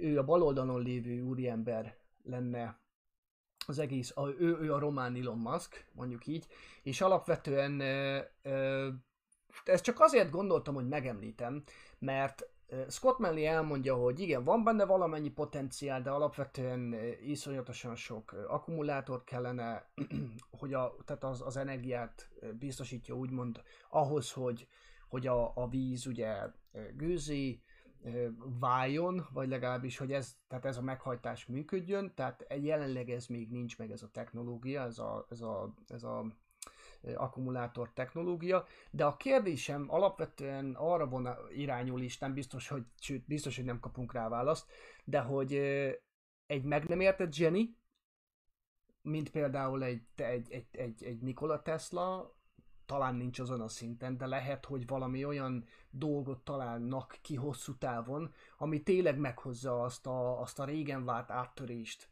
a rakéta technológiában, amire már rettentő régen várunk, mert azért tegyük hozzá, pontosan beszélgettük a srácok, srácokkal valamelyik nap, hogy, hogy ugye már a, a, a Starship is akkora rakéta lesz, hogy, hogy akkora exclusion zone, tehát ilyen kizárási zóna, tehát ahova nem léphet be senki, azt hiszem 30 kilométeres eh, sugarú körbe nem mehet senki, mert egyszerűen akkora hanghatások és, és vibráció lesz, hogy, hogy konkrétan az emberek eh, testi sérülést szenvednének.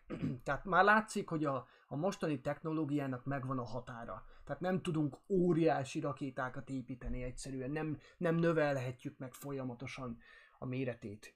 És a, igen, és a kérdésem alapvetően arra, arra irányul, hogy mennyire, ja, még tart a videó, tehát hogy, hogy ez vajon mennyire lesz úttörő, áttörő, vízből ugye van sok, hál' Istennek, legalábbis a Földön.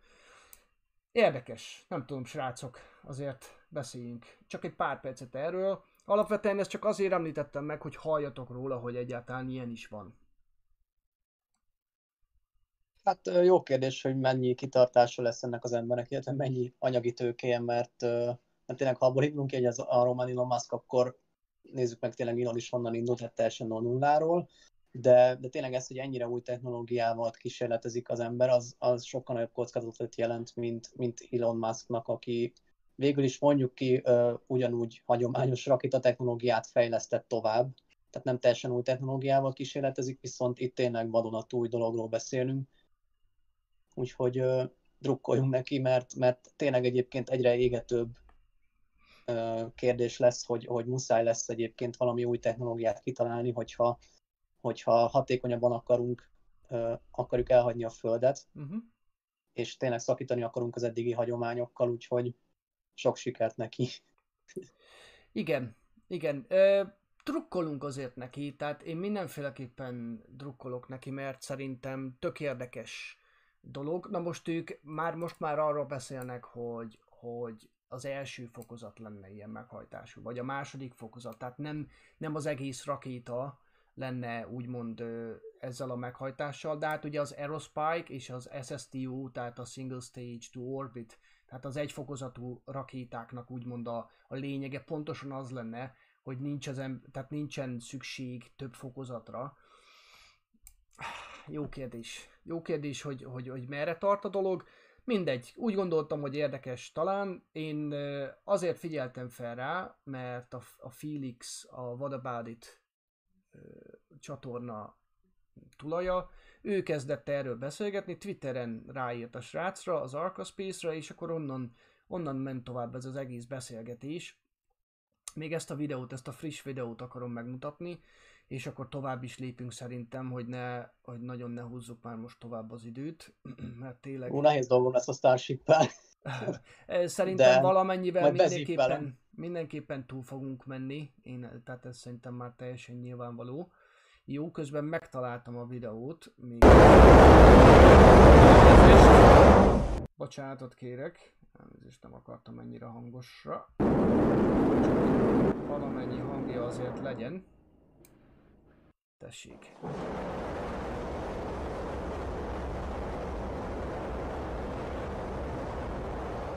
Tehát ez a friss tesztalany. És ezt tesztelték a napokban. Jó, hát alapvetően ugyanazt, ugyanaz a videó megy többször. Úgyhogy jó, tehát e- erre gondoltam, hogy, hogy esetleg még erre, ezt érdemes a köztudatba betenni, mert elképzelhető, hogy hallani fogunk. Az tény is való, hogy alulfinanszírozott a, a, a projekt, tehát sajnos nincs elég tőke, és látszik, hogy egyik befektetőből a másikba esnek, úgymond próbálnak hát kuncsorogni, hát alapvetően pénz nélkül nem lehet semmit csinálni, Elon Musk sem lenne sehol, hogyha, hogyha csak arra kellene hagyatkoznia, ami ugye, ami, ami volt. Jó, Dávid, tiéd a szó, Starship Boca Chica. Köszi. Hát ha már Elon Musk, akkor pont jól átvezettük a Starship témára a dolgot. Ö, igyekszem én is azért nem reggelig beszélni erről, de hát mindig annyi minden történik még két hét alatt is, hogy, hogy iszonyat, tehát már kb. nem lehet követni. Annak ellenére, hogy egyébként én tényleg elvetemült mondom, minden nap ö, figyelemmel kísérem a Lápádrinak a streamjait, illetve nyilván amikor NASA Space Flight-osok közvetítenek, akkor azt is igyekszem nézni, meg hát Twitteren is minél több embert követek. Na mindegy, szóval ö, Szabi, esetleg akkor elkezdjük a, Melyiket tegyem? vagy a, a What About It-nek a videóját, a legutolsót, amit belinkeltem, és akkor az alapján mehetünk. Mhm. Egy pillanat.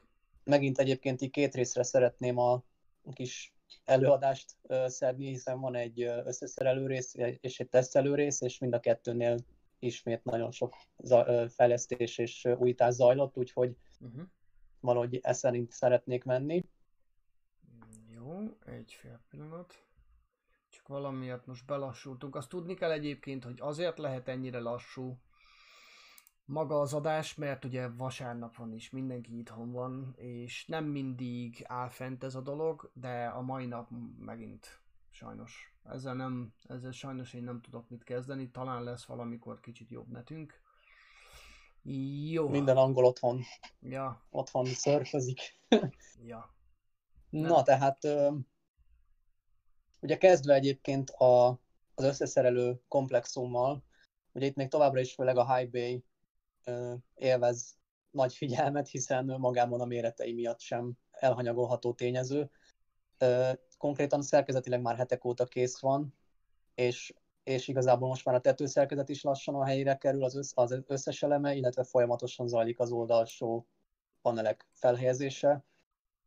És egyébként sietniük is kell szinte, úgy, úgy, úgy, úgy mondanám, mert, mert közben a Super Heavy-nek már, már több darabja is konkrétan elkészült, és, és most már ahhoz képest, hogy két hete még csak arról beszélhettem, hogy az első négy gyűrűből álló egység elkészült, most már konkrétan a felső metán, tehát a metán, metántaknak a teteje konkrétan elkészült teljesen, tehát a négy gyűrűt ráhúzták a kupolára, tehát az az egység teljesen kész van, majd erről is mutatunk később képet, illetve konkrétan azt hiszem három vagy négy, négy gyűrűből álló egység is elkészült, tehát konkrétan már majdnem a fele az egész hordozórakétának kész van, és ezért mondom, vagy ezért említettem az előbb, hogy sietniük kell szinte a bay ugye, ahol összeszerelik majd a teljes hordozórakétát, hiszen, hiszen azért nyilván nem szeretnék úgy építeni ezt az eléggé összetett hordozórakétát, hogy még a háttérben még épül maga a, a high is, tehát az az összeszerelő csarnok, ugye, ahol készül majd a, vagy összeszerelik majd a, a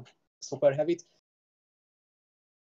Uh, igen, tehát itt láthatjátok, hogy igazából még, még a, most éppen a te- teszt uh, komplexumot mutatja a videó, ami még szinte egyébként még mindig egy kicsit egy ilyen poros sivárságnak tűnik, pedig egyébként nyilván azért infrastruktúrában már eléggé számottevő most is.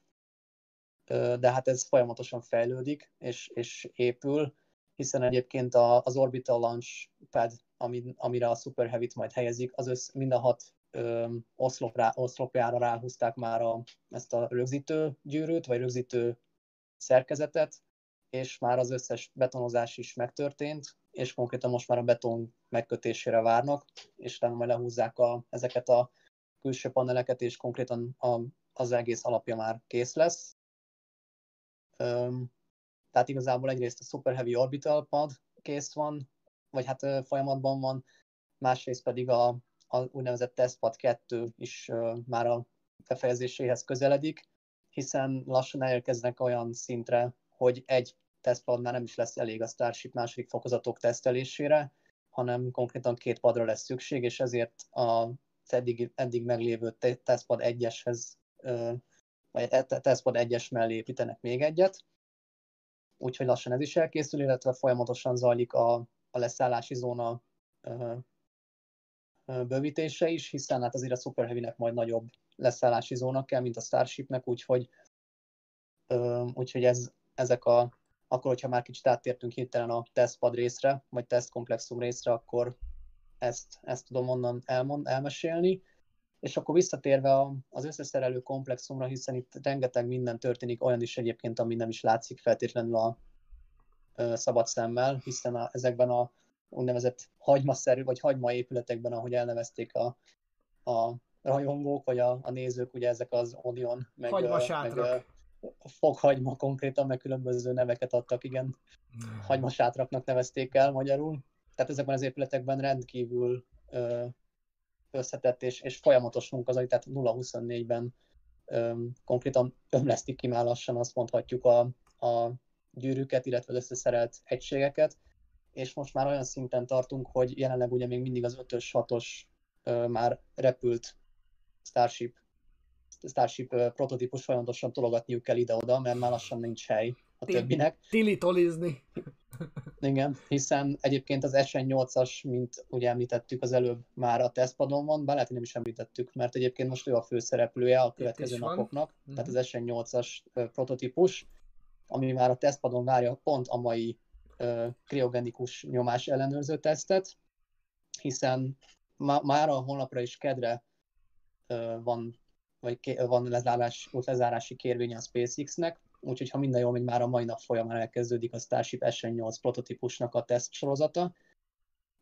És ez egyébként azért különleges prototípus, hiszen ez lesz az első olyan, amivel magasabb repülési teszteket fognak végrehajtani, és ahogy látszik is egyébként a képen, jelenleg is az alsó aeroelemeket, vagy nevezük szárnyaknak már megkapta, illetve rengeteg apró újítást tartalmaz, többek között, ha megfigyelitek egyébként a korábban tapasztalható látvány abszolút eltűnt, tehát ezek a COPV-k, ugye a, ezek a, hát végül is nevezük nagy, magas nyomású tartályoknak, ugye, amik, amik az irányításért felelnek, ugye a, a finom fúvókák, hideg fúvókák ö, nitrogén üzemanyagát tart, ö, tárolják, tehát ezek teljesen eltűntek, és konkrétan még így, még mindig orkuk nélkül látszik az SN8-as, de már annyira űrhajó formája van ennek is, hogy erről már tényleg el lehet hinni, hogy nem csak egy 150 méteres tesztre lesz képes, hanem, hanem a 15 kilométeres tesztre is. Hogy nem csak gabonát tárolnak benne. Igen, most már semmiképp nem lehet gabonasilónak túlfolni, ahogy a korábbi prototípusokat, legfeljebb szárnyas gabona silónak, a szárnyas fejvadász után szabadon úgyhogy most ez lesz az S8 sorsa, hogy, hogy statikus hajtóműteszt, amennyiben ugye ez a mai kriogenikus nyomás teszt sikerül. Ebben már három Raptor hajtóművet fognak beszerelni, azt még nem tudjuk, hogy melyik sorozatszámúakat, mert bár tegnap egy Raptort megfigyeltek, de az valószínűleg az egyik korábbi Starshipből lett kiszerelve, és azt, azt vissza, visszaküldik majd McGregorba további tesztelésre. Úgyhogy a, az SN8-asok, SN8-as három raptorral még nem érkezett meg valószínűleg Boca Chicago, vagy nem látjuk még, tehát mondjuk simán el tudom hinni, hogy már ott van valahol a színfalak mögött. Egy raptorról én láttam uh, fotót, de a valamelyik NASA Spaceflight videóban, de nem volt, nem is a Twitteren, de nem volt hozzá sorszám. Igen, ez a baj, hát baj.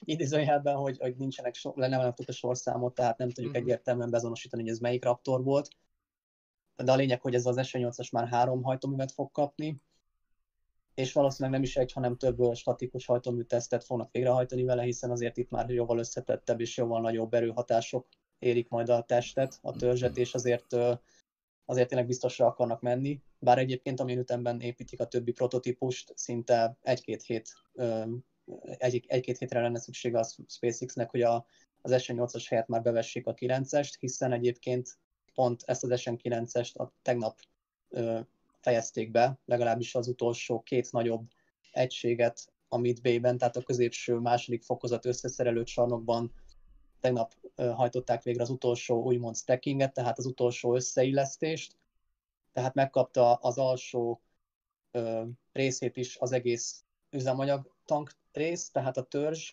ugye amit eddig a gabonasilóként neveztünk, tehát igazából alig van egy-két hétre lemaradva a 9-es, a 8-ashoz képest, tehát egyébként Elon is nyilatkozta, hogy ha valami ilyesmit mondott, hogyha földbe is áll az SN8-as, akkor is néhány hétbe telne csak már a 9-est tesztelési formába hozni. És folyamatosan egyébként érkeznek az elemek is, már a 9-eshez már azt hiszem már ott is van az összes, nyilván a 8-ashoz is, a fent. Igen, a kis szárnyak, uh-huh. már a, fent, a felső orszárnyak is már, már megfigyelhetőek egyébként, bár sajnos egyébként még továbbra sem látjuk azt az orkupot, amit majd az SN8-as fog kapni, tehát még nem szereltek fel egyik orkupra sem orszárnyakat, de, de ez is valószínűleg napok vagy maximum hetek kérdése. De reméljük azért, hogy nem, nincs már olyan messze, hogy tényleg egy valódi Starship prototípus lássunk, bár tavaly ugye már az MK1-et láthattuk, de az, az kb. csak egy ilyen hát nagyon csúnya mondva egy tálkomány volt ugye arra, hogy pont, hogy pont ugye szeptemberben volt Elonnak az előző Starship update-je, vagy sajtótájékoztatója, és igazából azt valószínűleg, sőt, majdnem mondom 100%-ra azt csak azért építették olyan gyorsan össze, hogy, hogy mindenki láthassa élőben első alkalommal, hogy milyen lesz a design. Az nyilván egy teljesen kezdetleges verzió volt, nem, nem, is, nem is tudott volna repülni, de ez az SN8-as, ez már konkrétan repülésre szánt prototípus lesz, ezért forradalmi vagy mérföldkőnek számít mindenképp az eddigi prototípusokhoz képest is. Tehát, amint említettem, a 9-es is kész van, a 10-es már folyamatban van, már több része is megfigyelhető volt, tehát ott is valószínűleg már csak az végső összeszerelése marad hátra a, ennek a prototípusnak, és hamarosan a Midbay nevű középső magasságú csarnokba kerülnek a, az elemek de ezen kívül már az SN11, 12 és már 13-asnak is egyébként felfedezték egy-két elemeit, elemét. Ugye Mériről beszélek itt fő, főleg, aki minden nap, én nem tudom, hogy hány órát, de valószínűleg egy 8 órás műszakot biztos, hogy lehúz Bakacsikában a, akár a tesztkomplexum, akár, a, akár az összeszerelő komplexum mellett, tehát olyan részletekre derít fényt számunkra, amit, amit tényleg így csak helyi lakosként tud, vagy helyi lakosként van alkalma és lehetősége, és ez egyébként egy nagyon nagy privilégium neki is, és a NASA Spaceflight csapatnak is, akik ugye együttműködnek vele, hiszen nem, nem helyi lakosként egyszerűen nem lenne lehetőség ennyi anyagot készíteni, ennyi videót, hiszen naponta legalább negyed órás videókat ö, tesznek ki YouTube-ra, ahol folyamatosan nyomon követhető az összes változtatás, mert ö, ugye az előbb említettem, hogy én is milyen csatornákat követek, ugye a Lápádra például, neki több kamerája 0-24-ben árus szemekkel figyeli mind a teszt, mind az összeszerelő részt, de ott nyilván, mivel távol van, még akár, össz, még akár oda közvelítve sem tud annyi információval szolgálni, mint, mint méri a, a napi videóival. Úgyhogy mindenképp egyébként Mérinek óriási köszönet, még így nyilván úgy ismeretlenül is, hogy, hogy tényleg ilyen munkát végez, mert nélküle biztos, hogy nem tudnánk ennyi részletet a, az összes fejlesztésről és folyamatról. És pont amit most látok egyébként, az egy nagyon jó kis illusztráció, ahogy majd a Super Heavy elemei, elemeit összeépítik majd Amint említettem már, a felső üzemanyag tankrész az kész van, és, és igazából ilyen nagy, négy gyűrűből álló egységeket fognak először összehegeszteni, és ezeket fogják utána egymásra, egymásra építeni, de, de először azért a HB-nek el kell készülni ahhoz, hogy, hogy ezt azért mégse a szabad ég alatt kelljen végrehajtaniuk, úgyhogy még egy, még egy valószínűleg egy pár hét, amíg teljesen elkészül a, a, ez a HB nevezetű csarnok, összeszerelő csarnok, de nem lennék meglepődve, hogy egyébként, ha már kész lenne Elon újabb prezentációra, ami egyébként pont a napokban, hát mondjuk erősített meg Elon maga, hogy három hét múlva tervezi a következő Starship update-et, tehát én simán kinézem belőlük, hogy három hét alatt egy teljes Super Heavy hordozó rakétát össze tudnak szerelni, a, mondjuk a korábbi terv, amit mondott Ilon, hogy már a, az első repülésen is túl lesznek, az, az szinte a lehetetlennel lenne egyenlő, de mondjuk én a SpaceX-nél nem ismerek, nem ismerek lehetetlen, de nagyon-nagyon kis valószínűsége van, hogy már repülne is ez a, ez a monstrum, de hát már nyilván annak örülnénk, hogyha már egy, egy tényleg egy teljes méretarányú Super Heavy hordozórakétának a szemtanú lehetnénk, hiszen ez önmagában akkora lesz, mint egy teljes Falcon 9-es, sőt még egy, talán egy-két méterrel még nagyobb is, hiszen a Falcon 9 az 70 méter, azt hiszem. Tehát a, a Merlin hajtómű legesleg aljától az, az Orkúp leges legtetei 70 méter, és önmagában ez a horozorakéta az 71-72 méteres lesz, és még erre fog rájönni majd ugye a kis 52 méteres, vagy 50-52 méteres második fokozat, ami szintén a Starship névre hallgat, és így hát nem lesz kicsi, az biztos. Úgyhogy igazából tényleg eléggé nehéz nyomon követni már lassan a prototípusuk építését és, és fejlesztését, de jelenleg az SN13 nál tartunk, egyes darabénál, tehát elmondható, hogy igazából a hetesen, hetesen kívül, ami ugye egy tesztartály volt, az 5-ös, 6-os, 8-as, 9-es, 10, 11, 12, 13, tehát meg nem tudom számolni most így hirtelen mennyi, de kb. 6 vagy 7, vagy talán 8 prototípus is egyszerre már, már a, tényleg az összeszerelő komplexum részét képezi, úgyhogy elképesztő az ütem továbbra is, és ez még tovább, és ez folyamatosan csak növe, ö, bővülni fog, illetve gyorsulni, hiszen előbb-utóbb tényleg a tömeggyártással szeretnének majd átállni, és ahogy ö, egyre inkább biztosak lesznek majd a végső designban, illetve illetve műszaki megoldásokban, annál gyorsabban tudják a későbbi Starship prototípusokat, vagy már nem is prototípusokat, hanem a működésre szánt űrhajókat majd legyártani. Amit éppen az előbb láthattatok, az egyébként, hogy kicsit rátérjünk a Raptorra is, hogy mert az elején, vagy az előbb ugye említettem a Starshipnek a vagy egy második fokozatnak ugye a, a tengerszintre optimalizált hajtóműveit, most viszont konkrétan már ott tartunk, hogy a, a vákum optimalizált hajtóművet is tesztelik. Az első tesztet sikere le is, vagy az első tesztet el is végezték, azt hiszem azzal is már lassan két hete, McGregorban, és egyébként az azért nagy szó, hogy rögtön sikeres volt már rögtön az első ilyen teszt, hiszen a vákum optimalizált hajtóműveket nagyon nehéz tengerszinti körülményeken tesztelni, hogy például többek között néhány, csak egy pár műszaki dolgot, aztán nem szeretnék jobban belemenni, mert úgyis lesz egy külön adás erre.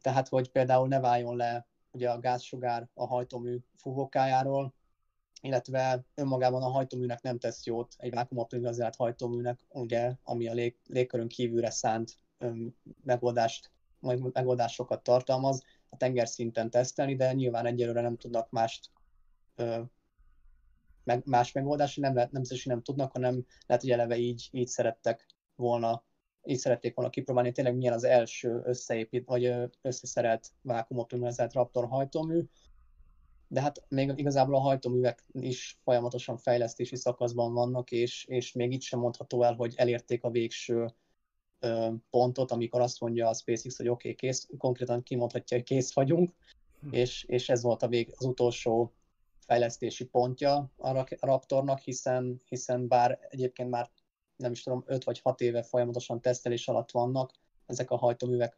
Az utóbbi egy-két évben, illetve főleg idén értek el olyan fázisba, akár a, a tesztelési komplexumban is, ilyen McGregorban, hogy a, a, az infrastruktúrát ugye létrehozták ezek számára, úgyhogy az biztos, hogy idén nagyon felpörgették a hajtóműveknek a tesztelését is, és ez is szinte csak, csak gyorsulni fog, de egyébként mivel összesen ugye a Horizon rakétának, tehát a Super Heavy-nek 28 hajtóműre lesz szüksége, azt a Starship második fokozatnak pedig ugye három, optima, három tengerszintre optimalizált, három vákum optimalizált hajtóműve lesz, tehát összesen az akkor ugye 28 meg 6, ugye az 34, ha jól számolom, bocsánat, 27 meg 6, az akkor 33. Tehát egy teljes Starship ö, egységnek, az egész űrhajóról és a Horizonról beszélünk, 33 hajtóműre lesz szükség, úgyhogy mindenképp fel kell majd pörgetni a, a termelést, vagy a, az előállítást, a le, lejártást, hiszen hiszen tényleg így örületes számokról beszélünk, hogy 33 hajtómű kell egy, egy teljes űrhajó ö, felbocsátásához. Úgyhogy, úgyhogy folyamatosan zajlik párhuzamosan nagyon sok helyszínen igazából a fejlesztés. Úgyhogy igazából Ha megengeded nem tudom, valamit kihagytam el. Ha megengeded, a Scott Mellidnek néztem egy videóját éppen az adás előtt pár órával, és pont arról beszél, hogy nézzétek meg, hogy milyen gyorsan indul.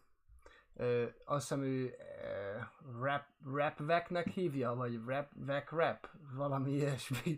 Az Rap, rapvek, rap, rap- rapvek. Rapvek, ja, ja, Arvek, hát mindegy, ez a, a, a vákum optimalizált, vákum optimalizált Raptor hajtóműre vonatkozik, ugye, és nézzétek meg, hogy milyen gyorsan indul. És ugye mutatta a videójában, hogy például a Space Shuttle-nek a, az RD-25-ös ugye hajtóművei, tehát hogy azoknak RS, RS, RS-25-ös, RS-25. bocsánat, mindig keverem. RS-25-ös hajtómű. Meg RD 180. Igen. szóval a, a, az, az űrsikló hajtóműjének kell azért pár másodperc, mire be, mire be, be, beröffen, és ugye ö, ö, na mindegy, abban már nem megyek bele, mert az már, az már műszaki, az Ö, már igen, nem ugye- értek. Egyébként meg az figyelhető meg, hogy ugye elindul a, a szivattyú, először ugye a kriogenikus gáz hirtelen kiáramlik, és utána indul be a gyújtási folyamat. De tényleg az, hogy pár, egy-két másodpercen belül konkrétan a, a, a végső gázcsóvát láthatjuk egy vákumoptimizált hajtóműtől, az, az, az már most iszonyatosan nagy mérföldkő, és, és ö, igazából eredmény, Igen. hiszen, hiszen az, az is lehetett volna, hogy az, az egész rögtön felrobban. Tehát simán benne volt a pakliban, de mégis így már rögtön az első ilyen típusú hajtóműnél ezt elérni, ez nagyon nagy Igen, eredmény. igen, igen, igen. Hát igen. a, ez a Mach Diamond pedig még mindig csodálatos látvány igazából, hogy ez a, ahol amit ugye az, az, ez a, hát az a fényes rész igazából így hétköznapian kifejezve, amit ugye belül láthatunk a gázcsóván belül, ez a Mach Diamond, vagy, vagy igen. magyar, teljesen magyarosítva ö, igazából, hát mondjuk, mondjuk meg a Mach, ugye az egy mértékegység, tehát akkor Mach gyémánt, egy Hát, gyémánt nem formájú tudom, hogy- képződmény. De nem tudom, hogy miért, eh, De talán miért nem is nem, kell mered lefordítani. lefordítani. De miért? Hát egyszerűen ezt jelenti. Hát egyszerűen Hát igen, a, ez olyan, mint a Space Shuttle Igen. űrsikló, hello. Elcsé... Elcséfúvóka, ugye? Igen, igen, igen. Úgyhogy igazából szerintem nagyjából ennyi, ennyi nagyon dióhéjban az egész, egész fejlesztési procedúrának, meg, meg építési folyamatoknak a, a, az ismertetése Bokacsikából, de, de tényleg olyan örületes a tempó, hogy már nem lehet szinte napról napra se követni, mi történik. Igen. Tehát még egyszer, ami a legfontosabb, hogy az, az a Snake, ugye amit az SN8-as, aminek most ezt a legújabb becenevet adták, a Snake, SN8-nekből lett a Snake, szóval ő, vára, ő várakozik a, a, a leg, legközelebbi tesztre. Ja igen, igen, még a képek, még egy pár ábrát tudunk mutatni nektek, ezzel jobban szemléltetve, hogy a, az előbb említett 9 és 10-es prototípus jelenleg milyen építési fázisban tart. Egy Mint említettem, a, hadd rendezzem őket 9-es úgy, az kész is van. prezentálható legyen. Ez a 9, ez a 10, ez Aha. az SN, SH, bocsánat. Igen, mondja nyugodtan közben. Hát ugye, ahogy említettem, az SN9-es törzse teljesen elkészült, üzemanyag tartályból álló törzsrésze. Ezt láthatjátok ö, zölddel prezentálva, illetve az orkup, orkuppal összekötő elem is, vagy igazából rész is kész van már. Sőt, valószínűleg egyébként az orkup is, csak még nincs kijelölve valószínűleg, hogy melyik orkupot fogja kapni a 9-es, de, de lemerném fogadni, hogy már az is elkészült, hiszen egyébként a, a legkisebb ilyen függőleges összeszerelő csarnokban, vagy csarnok előtt már három orkúp várakozik, amiből kettőbe be, be is szerették már azt, a, azt az orban található üzemanyag tartályt, ami a leszálláshoz szükséges üzemanyagot fogja tárolni. Ezt egyébként onnan lehet látni, hogy a, hogyha megnézzek az orkúp legtetején, legtetejétől egy picit már van egy viszintes hegesztési pont, Uh-huh. és hogy amelyik orkup ezzel rendelkezik, abban, a- abból látszik, hogy, hogy ez tartalmaz üzemanyag tartályt, vagy nem. Hogyha ezt a képet nézve a második, tehát ez igazából, ha úgy, veszük a függőleges, nagyobb függőleges elemek ö, felező pontjánál található ö, hegesztési rész van, ott, ott, ott azokban nincsen ö, ez a tartály, tehát azok valószínűleg csak ilyen útkereső orkupok voltak, de ebből talán csak egy vagy kettő készült, tehát a mostaniak, amiket már most gyárt a SpaceX, azokban mindegyikben már ez az üzemanyag tartály megtalálható, vagy, vagy az, a, megtalálható lesz. Úgyhogy szerintem egyébként a 9-esnek is megvan az orkupja, és akkor a 10-esről is egy ábra. Jó, Dávid, erre átállítom, tehát átteszem a képet, és vagyok egy perc, jó? Jó, mert, a- oké. mert, mert nagyon mindjárt, mindjárt jövök, nagyon. Jó, van technikai szünet, értem, nem baj. Szóval a, most a 10-es ábrát láthatjuk, az SN10-es ábráját. Itt igazából három nagyobb egység készült el. Ugye a, igazából a, a metántank teteje, alja, ami ugye a common tehát igazából a közé, közös kupola rész az üzemanyag tartályok között. Ugye a felső metántank és az alsó oxigén tartálynak a, közé, a közös eleme illetve az a úgynevezett downcomer is már megfigyelhető volt, az a hosszú pirossal jelzett cső, igazából üzemanyag vezeték, bár nem vezeték, hanem inkább üzemanyag csőnek mondanám, ahol ugye a hajtóművekhez tudják, vagy ennek segítségével a metánt, a metán üzemanyagot ugye a raptorokhoz juttatni, de ez az egész ugye az oxigén tartályon belül történik, hogy ne egy külső üzemanyag vezeték roncsa igazából az aerodinamikai jellemzőit az egésznek, hiszen ahogy az előbb is mondtam, igazából az összes ilyen COPV-t, vagy ami, ami konkrétan még kilátszott a korábbi prototípusok oldalán, igazából azt, azokat vagy eltüntették az aeroelemek alatt, vagy pedig más helyre fognak kerülni, de, de egyébként a korábbi prototípusoknál is annyira gyanúsan már eleve egymás alatt voltak ezek, az, ezek a tartályok, hogy szerintem egyébként a szárnyak alatt, vagy szárnyak rögzítő elemei alatt lévő területnél maradtak. Úgyhogy Ez ö, Mennyit filóztam én, hogy tényleg hova. Hát bele sem gondoltam. igen, de, de valahol biztos, hogy tenniük kellett.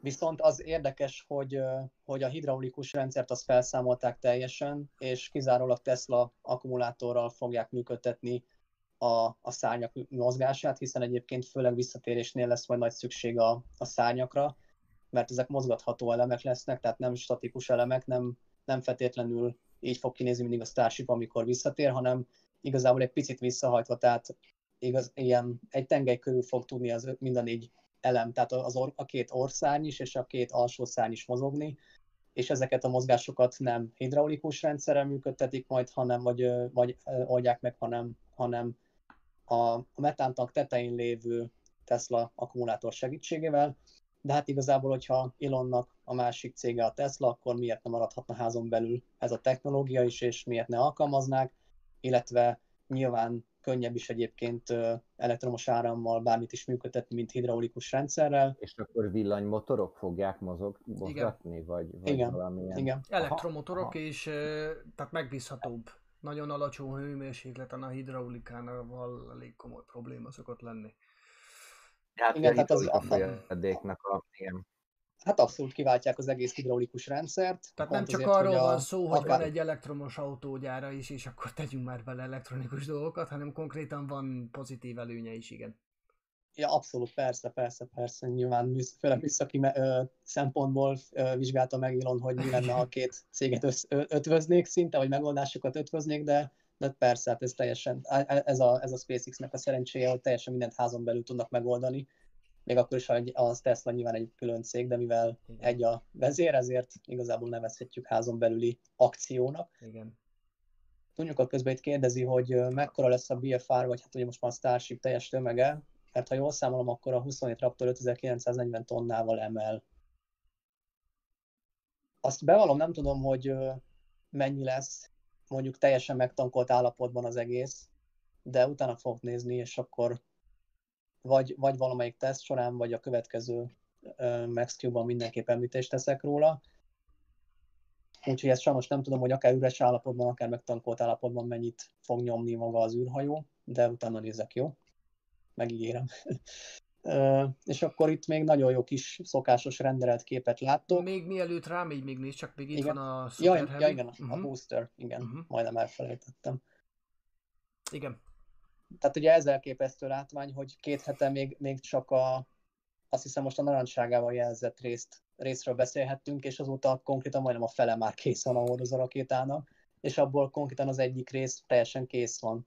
Tehát ugye a felső, felső zöld részről említettem ugye, ugye a metántank tetejét, tetején ö, tartalmazó vagy jelentő kúpra ráhúzták a négy gyűrűt, és ez a zöld egység, ez konkrétan már egy elkészült egységet jelent. Ugyanúgy igazából egy kész egységnek jelen, ö, számít a sárga, illetve a narancsága, sőt a lila rész is egyébként, és valószínűleg a napokban megkapja majd a, a világos kékkel jelzett ö, három, Közös. azt hiszem három gyűrű a, a, a metántanknak az alját, illetve ha úgy veszük az oxigén tartály tetejét jelképező közös kupolát. De igazából ezért mondtam, hogy, hogy három hét alatt szerintem simán el fog készülni a hordozó, és legalább látványra már kész lesz. Hiszen két hét alatt ekkora, ekkora haladást elérni, az már önmagában egy nagy dolog, és, és tényleg egyébként én megmerném, vagy én megkockáztatnám, hogy a többi többi négy gyűrűből álló elem is már valahol ott, búj, ott, meg, ott megbújik valahol a háttérben, mondjuk az egyik hagymaépületben, Ott és kb. csak ki kell tolni őket, és hogy? Ott sündörögnek. igen, valahol biztos ott, ott, ott, ott bújdosnak már. Tehát ezért mondom, hogy szerintem három hét alatt simán kész lesz a hordozó, még ha mondjuk a lábakat nem is szerelik föl, és, és valószínűleg még a, a raptorokat se kapja meg, de önmagában egy, egy a, a törzs az kész lehet. Igen. Persze ez sem biztos, de, Igen. de én el tudom képzelni, hogy három hét alatt ezt elkészítik. Az az igazság, hogy Úgyhogy most, jön ki, hogy most jön ki, amiről már hetek óta beszélünk, mert most már kilencedik hete vagyunk itt, és ugye kilencedik hete beszélgetünk ezekről a fejleményekről, és ugye már az elejétől kezdve próbáljuk azt a úgymond igét átadni, hogy ez az egész Boca Chica projekt, ez a, ez a tömegtermelésről szól. Tehát, hogy nem egy-kettő űrhajót Igen. szeretnének legyártani, hanem már most látszik, hogy a, hogy a, a termelési folyamat már beelőzte a tesztelési folyamatot. Tehát már most már egyre inkább ott tartunk, hogy lemaradásban vannak a teszteléssel, és egyszerűen ott állnak sorba a tesztalanyok. Igen. Ugye, ahogy mondtad, ott van az SN5, SN6, most már ugye ott van az SN8, az SN9-et tegnap fejezték be, de már a többit építik, és akkor még A erre tízes jön fele rá. is kész. Igen, akkor még erre jön a Super Heavy, és ugye a gyártási folyamat ugyanaz. Ha jól tudom, akkor a Super Heavy fala egy picit vastagabb lesz, tehát nem pontosan ugyanaz, mint a starship ha jól tudom, de nem vagyok benne száz, mint hogyha a NASA... igen. Igen, néhány tized milliméterekről beszélünk egyébként, tehát nem, centi, nem is centiméterekről. de alapvetően de- de- ugyanaz, azokra erre ugye Igen. nem kell, a. Heavy-re nem kellenek hővédőcsempék, mert ugye arra nem lesz, ha minden igaz szükség lesz, nem lesz, nem kell, nem kell. Az SN8-ason nem lesz még hővédő Ne, ne, ne, mert nem megy olyan magasra, illetve... a Super Heavy Ja, Super Heavy nem, nem, nem, kell, nem, nem, Super nem Heavy kell, nem az lesz, ugyanolyan, mert mint a, mint a Falcon 9 Abszolút, első fokozata. abszolút.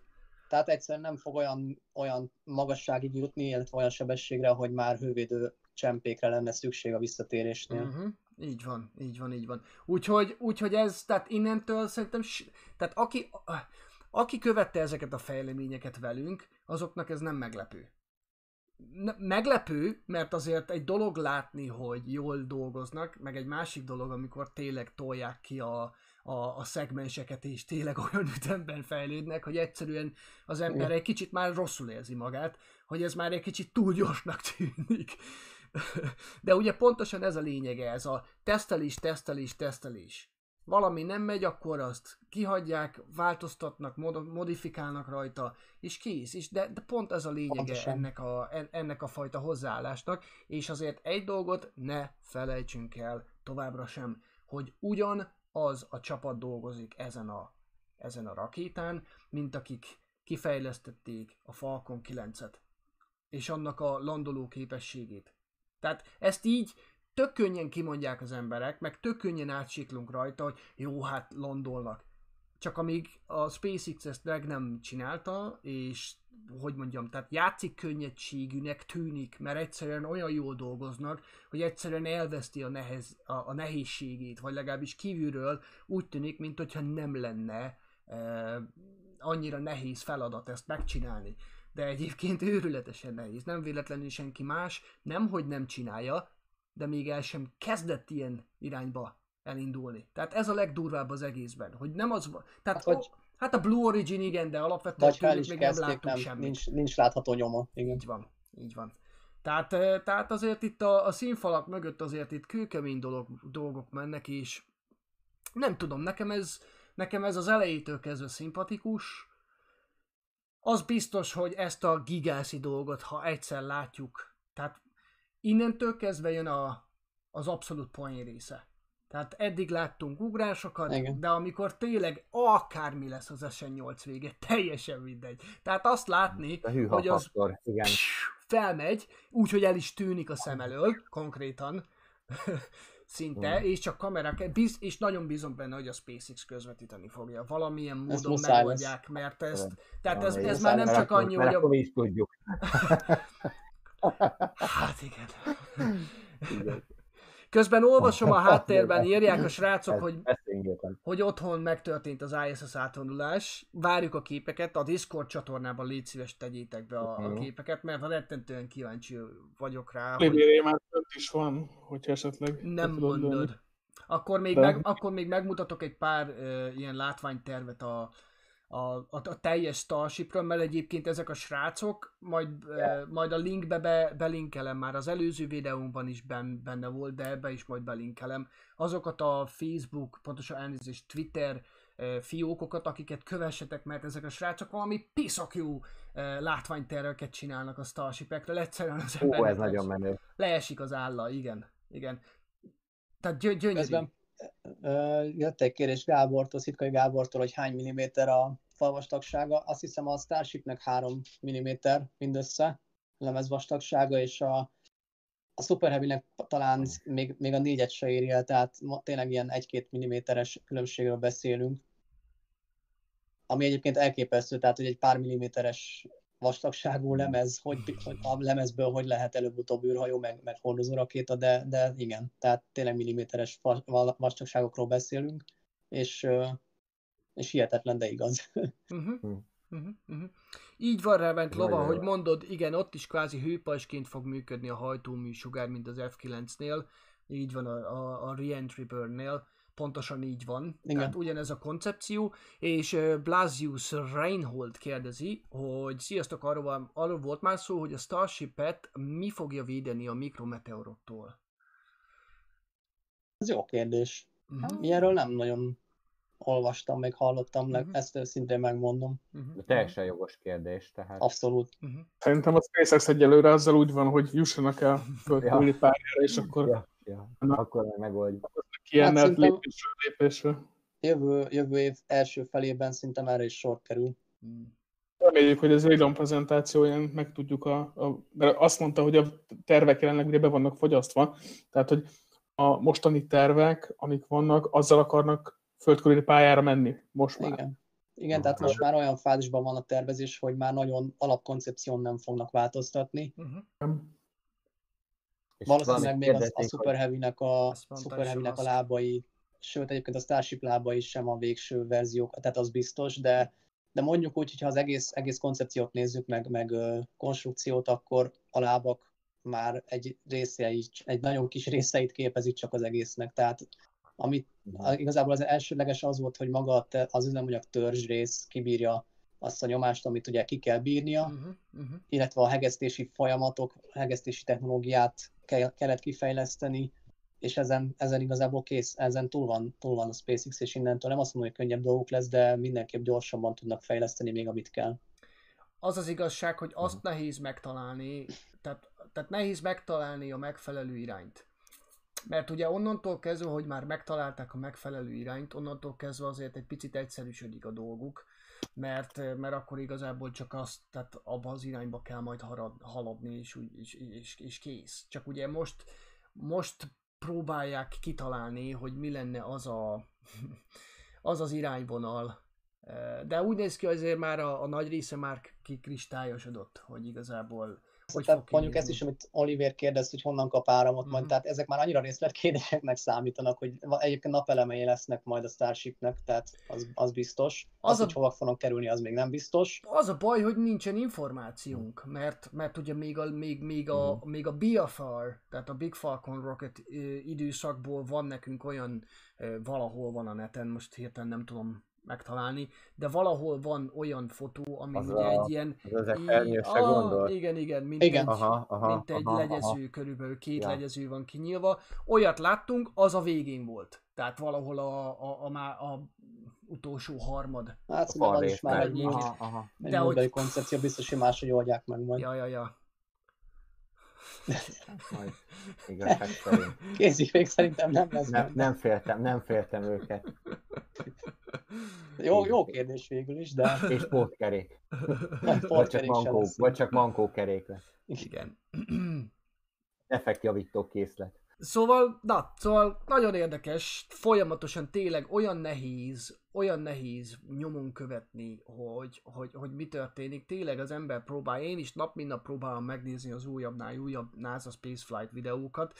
Ugye, ha más nem, akkor csak ezek egy 10-15 perces videók naponta, és akkor még az ember nem is nézett mást. És egyszerűen már most már olyan szinten nehéz követni, hogy mi történik Bokacsikába, és akkor még erre rájön az, a, ugye a Super Heavy, de ráadásul ezek voltak olyan nem akarom őket minősíteni, de voltak olyan ö, felelőtlenek egy kicsit, hogy alapvetően ö, ezt is S, SN-nek kezdték elnevezni, SN1 prototípus, tehát hogy, hogy itt ha már lesz Annyi mondjuk, esen 0 egy legalább, tehát ezt eleve két, hurrá, két, ö, tehát adj, jelzik. de adjunk mondjuk- neki egy fél évet, ha lesz belőle három, meg még lesz vagy nyolc uh, Starship prototípus, akkor viszont már akkora káosz lesz szerintem a fejedben, hogy most akkor miről van szó. Nehéz lesz követni. Hát még amíg azért nem, tehát nincs egyértelmű nomenklatúrája a Super Heavy Boosternek, talán azért erről is be fog számolni majd Elon, mert Mhm. ezt is még nagyon hallgatja ezt az infót, vagy, vagy rejtegeti. Nem hiszem, hogy Hát van az biztos, hogy valahogy el kell nevezni. Mm, mm, mm. Igen. Igen, igen. Jó, mit szóltok hozzá, ha még ránézünk a taktársaink fotóira, ha betölti. Azt mondja, hogy ISS, remélem, nem tudom melyik csatornában nézzem. My ISS, itt van. Na, szuper. Na, mutatom is. Itt van az Oliver fotója, konkrétan az adás alatt De jó. Hát ez készített. menő. Wow. Várjál, hadd tegyem ki, van szerintem nagyobb méretben. Aha. Itt van, itt az Hú, ISS, a nemzetközi jó. űrállomás. Ez És, igen. és, és látták a Cygnus-t is, írták, hogy olyan plusz Aha. három magnis körül volt, mert ugye a Cygnus teherűrhajó holnap eh, csatlakozik hozzá. Akkor, aha. Igen. Akkor már közel jár. Uh-huh. Srácok, annyit írjatok már meg, hogy hány perccel utána jött, mert gondolom már ilyen 1-2 perces indő intervallumon belül van. Én nekem nagyon gyanús.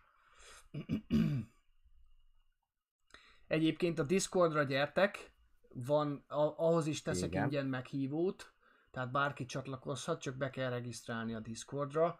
E, nyugodtan gyertek, nagyon jó csatornáink vannak, van általános csevegünk, akkor van külön e, a Starship hírekről, akkor külön tehát vannak itt mémek, e, van egy csomó érdekes Aha. dolog, mindenképpen nézzetek szét, a linket be fogjuk tenni alulra, a leírásokba, és ott tudjátok majd, ott, ott tudjátok elérni.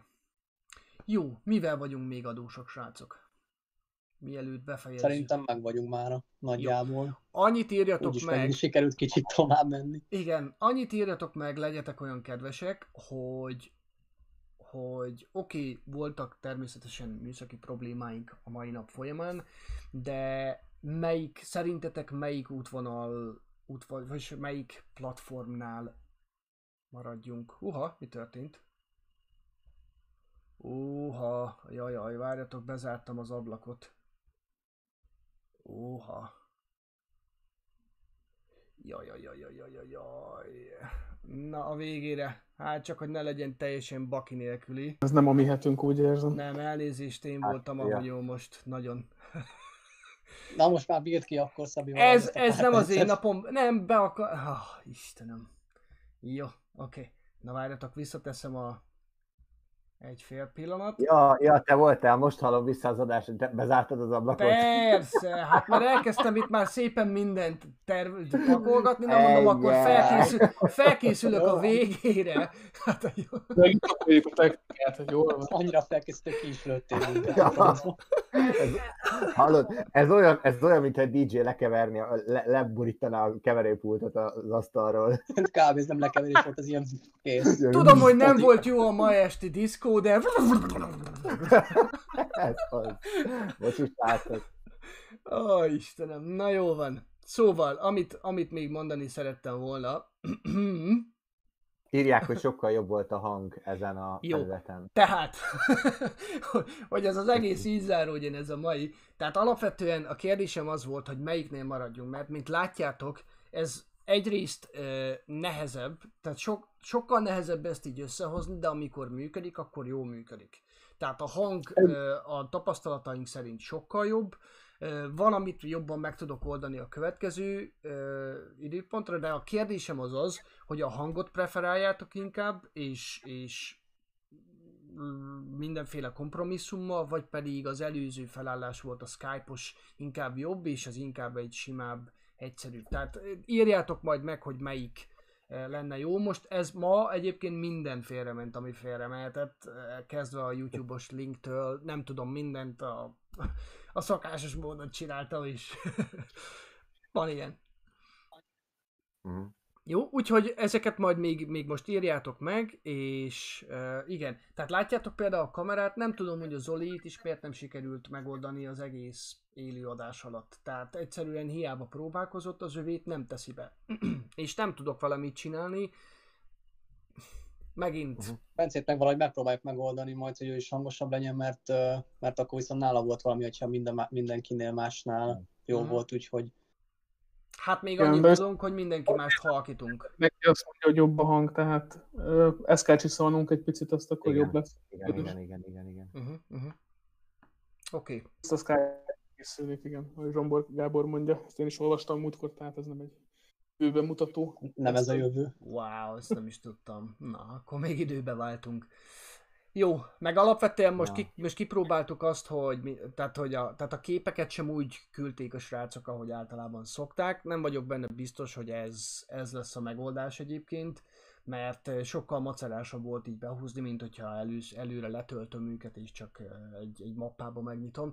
Úgyhogy elnézést kérünk a, a, a hibákért, mi is most találjuk meg. Tehát próbáljuk is silabizálni, hogy melyik, eh, melyik megoldás lenne a jobb, vagy hogy melyik melyik kevésbé rossz, inkább lehet, hogy ez a jó uh, megfogalmazás, úgyhogy mindegy, azért mindenféleképpen köszönjük a türelmeteket.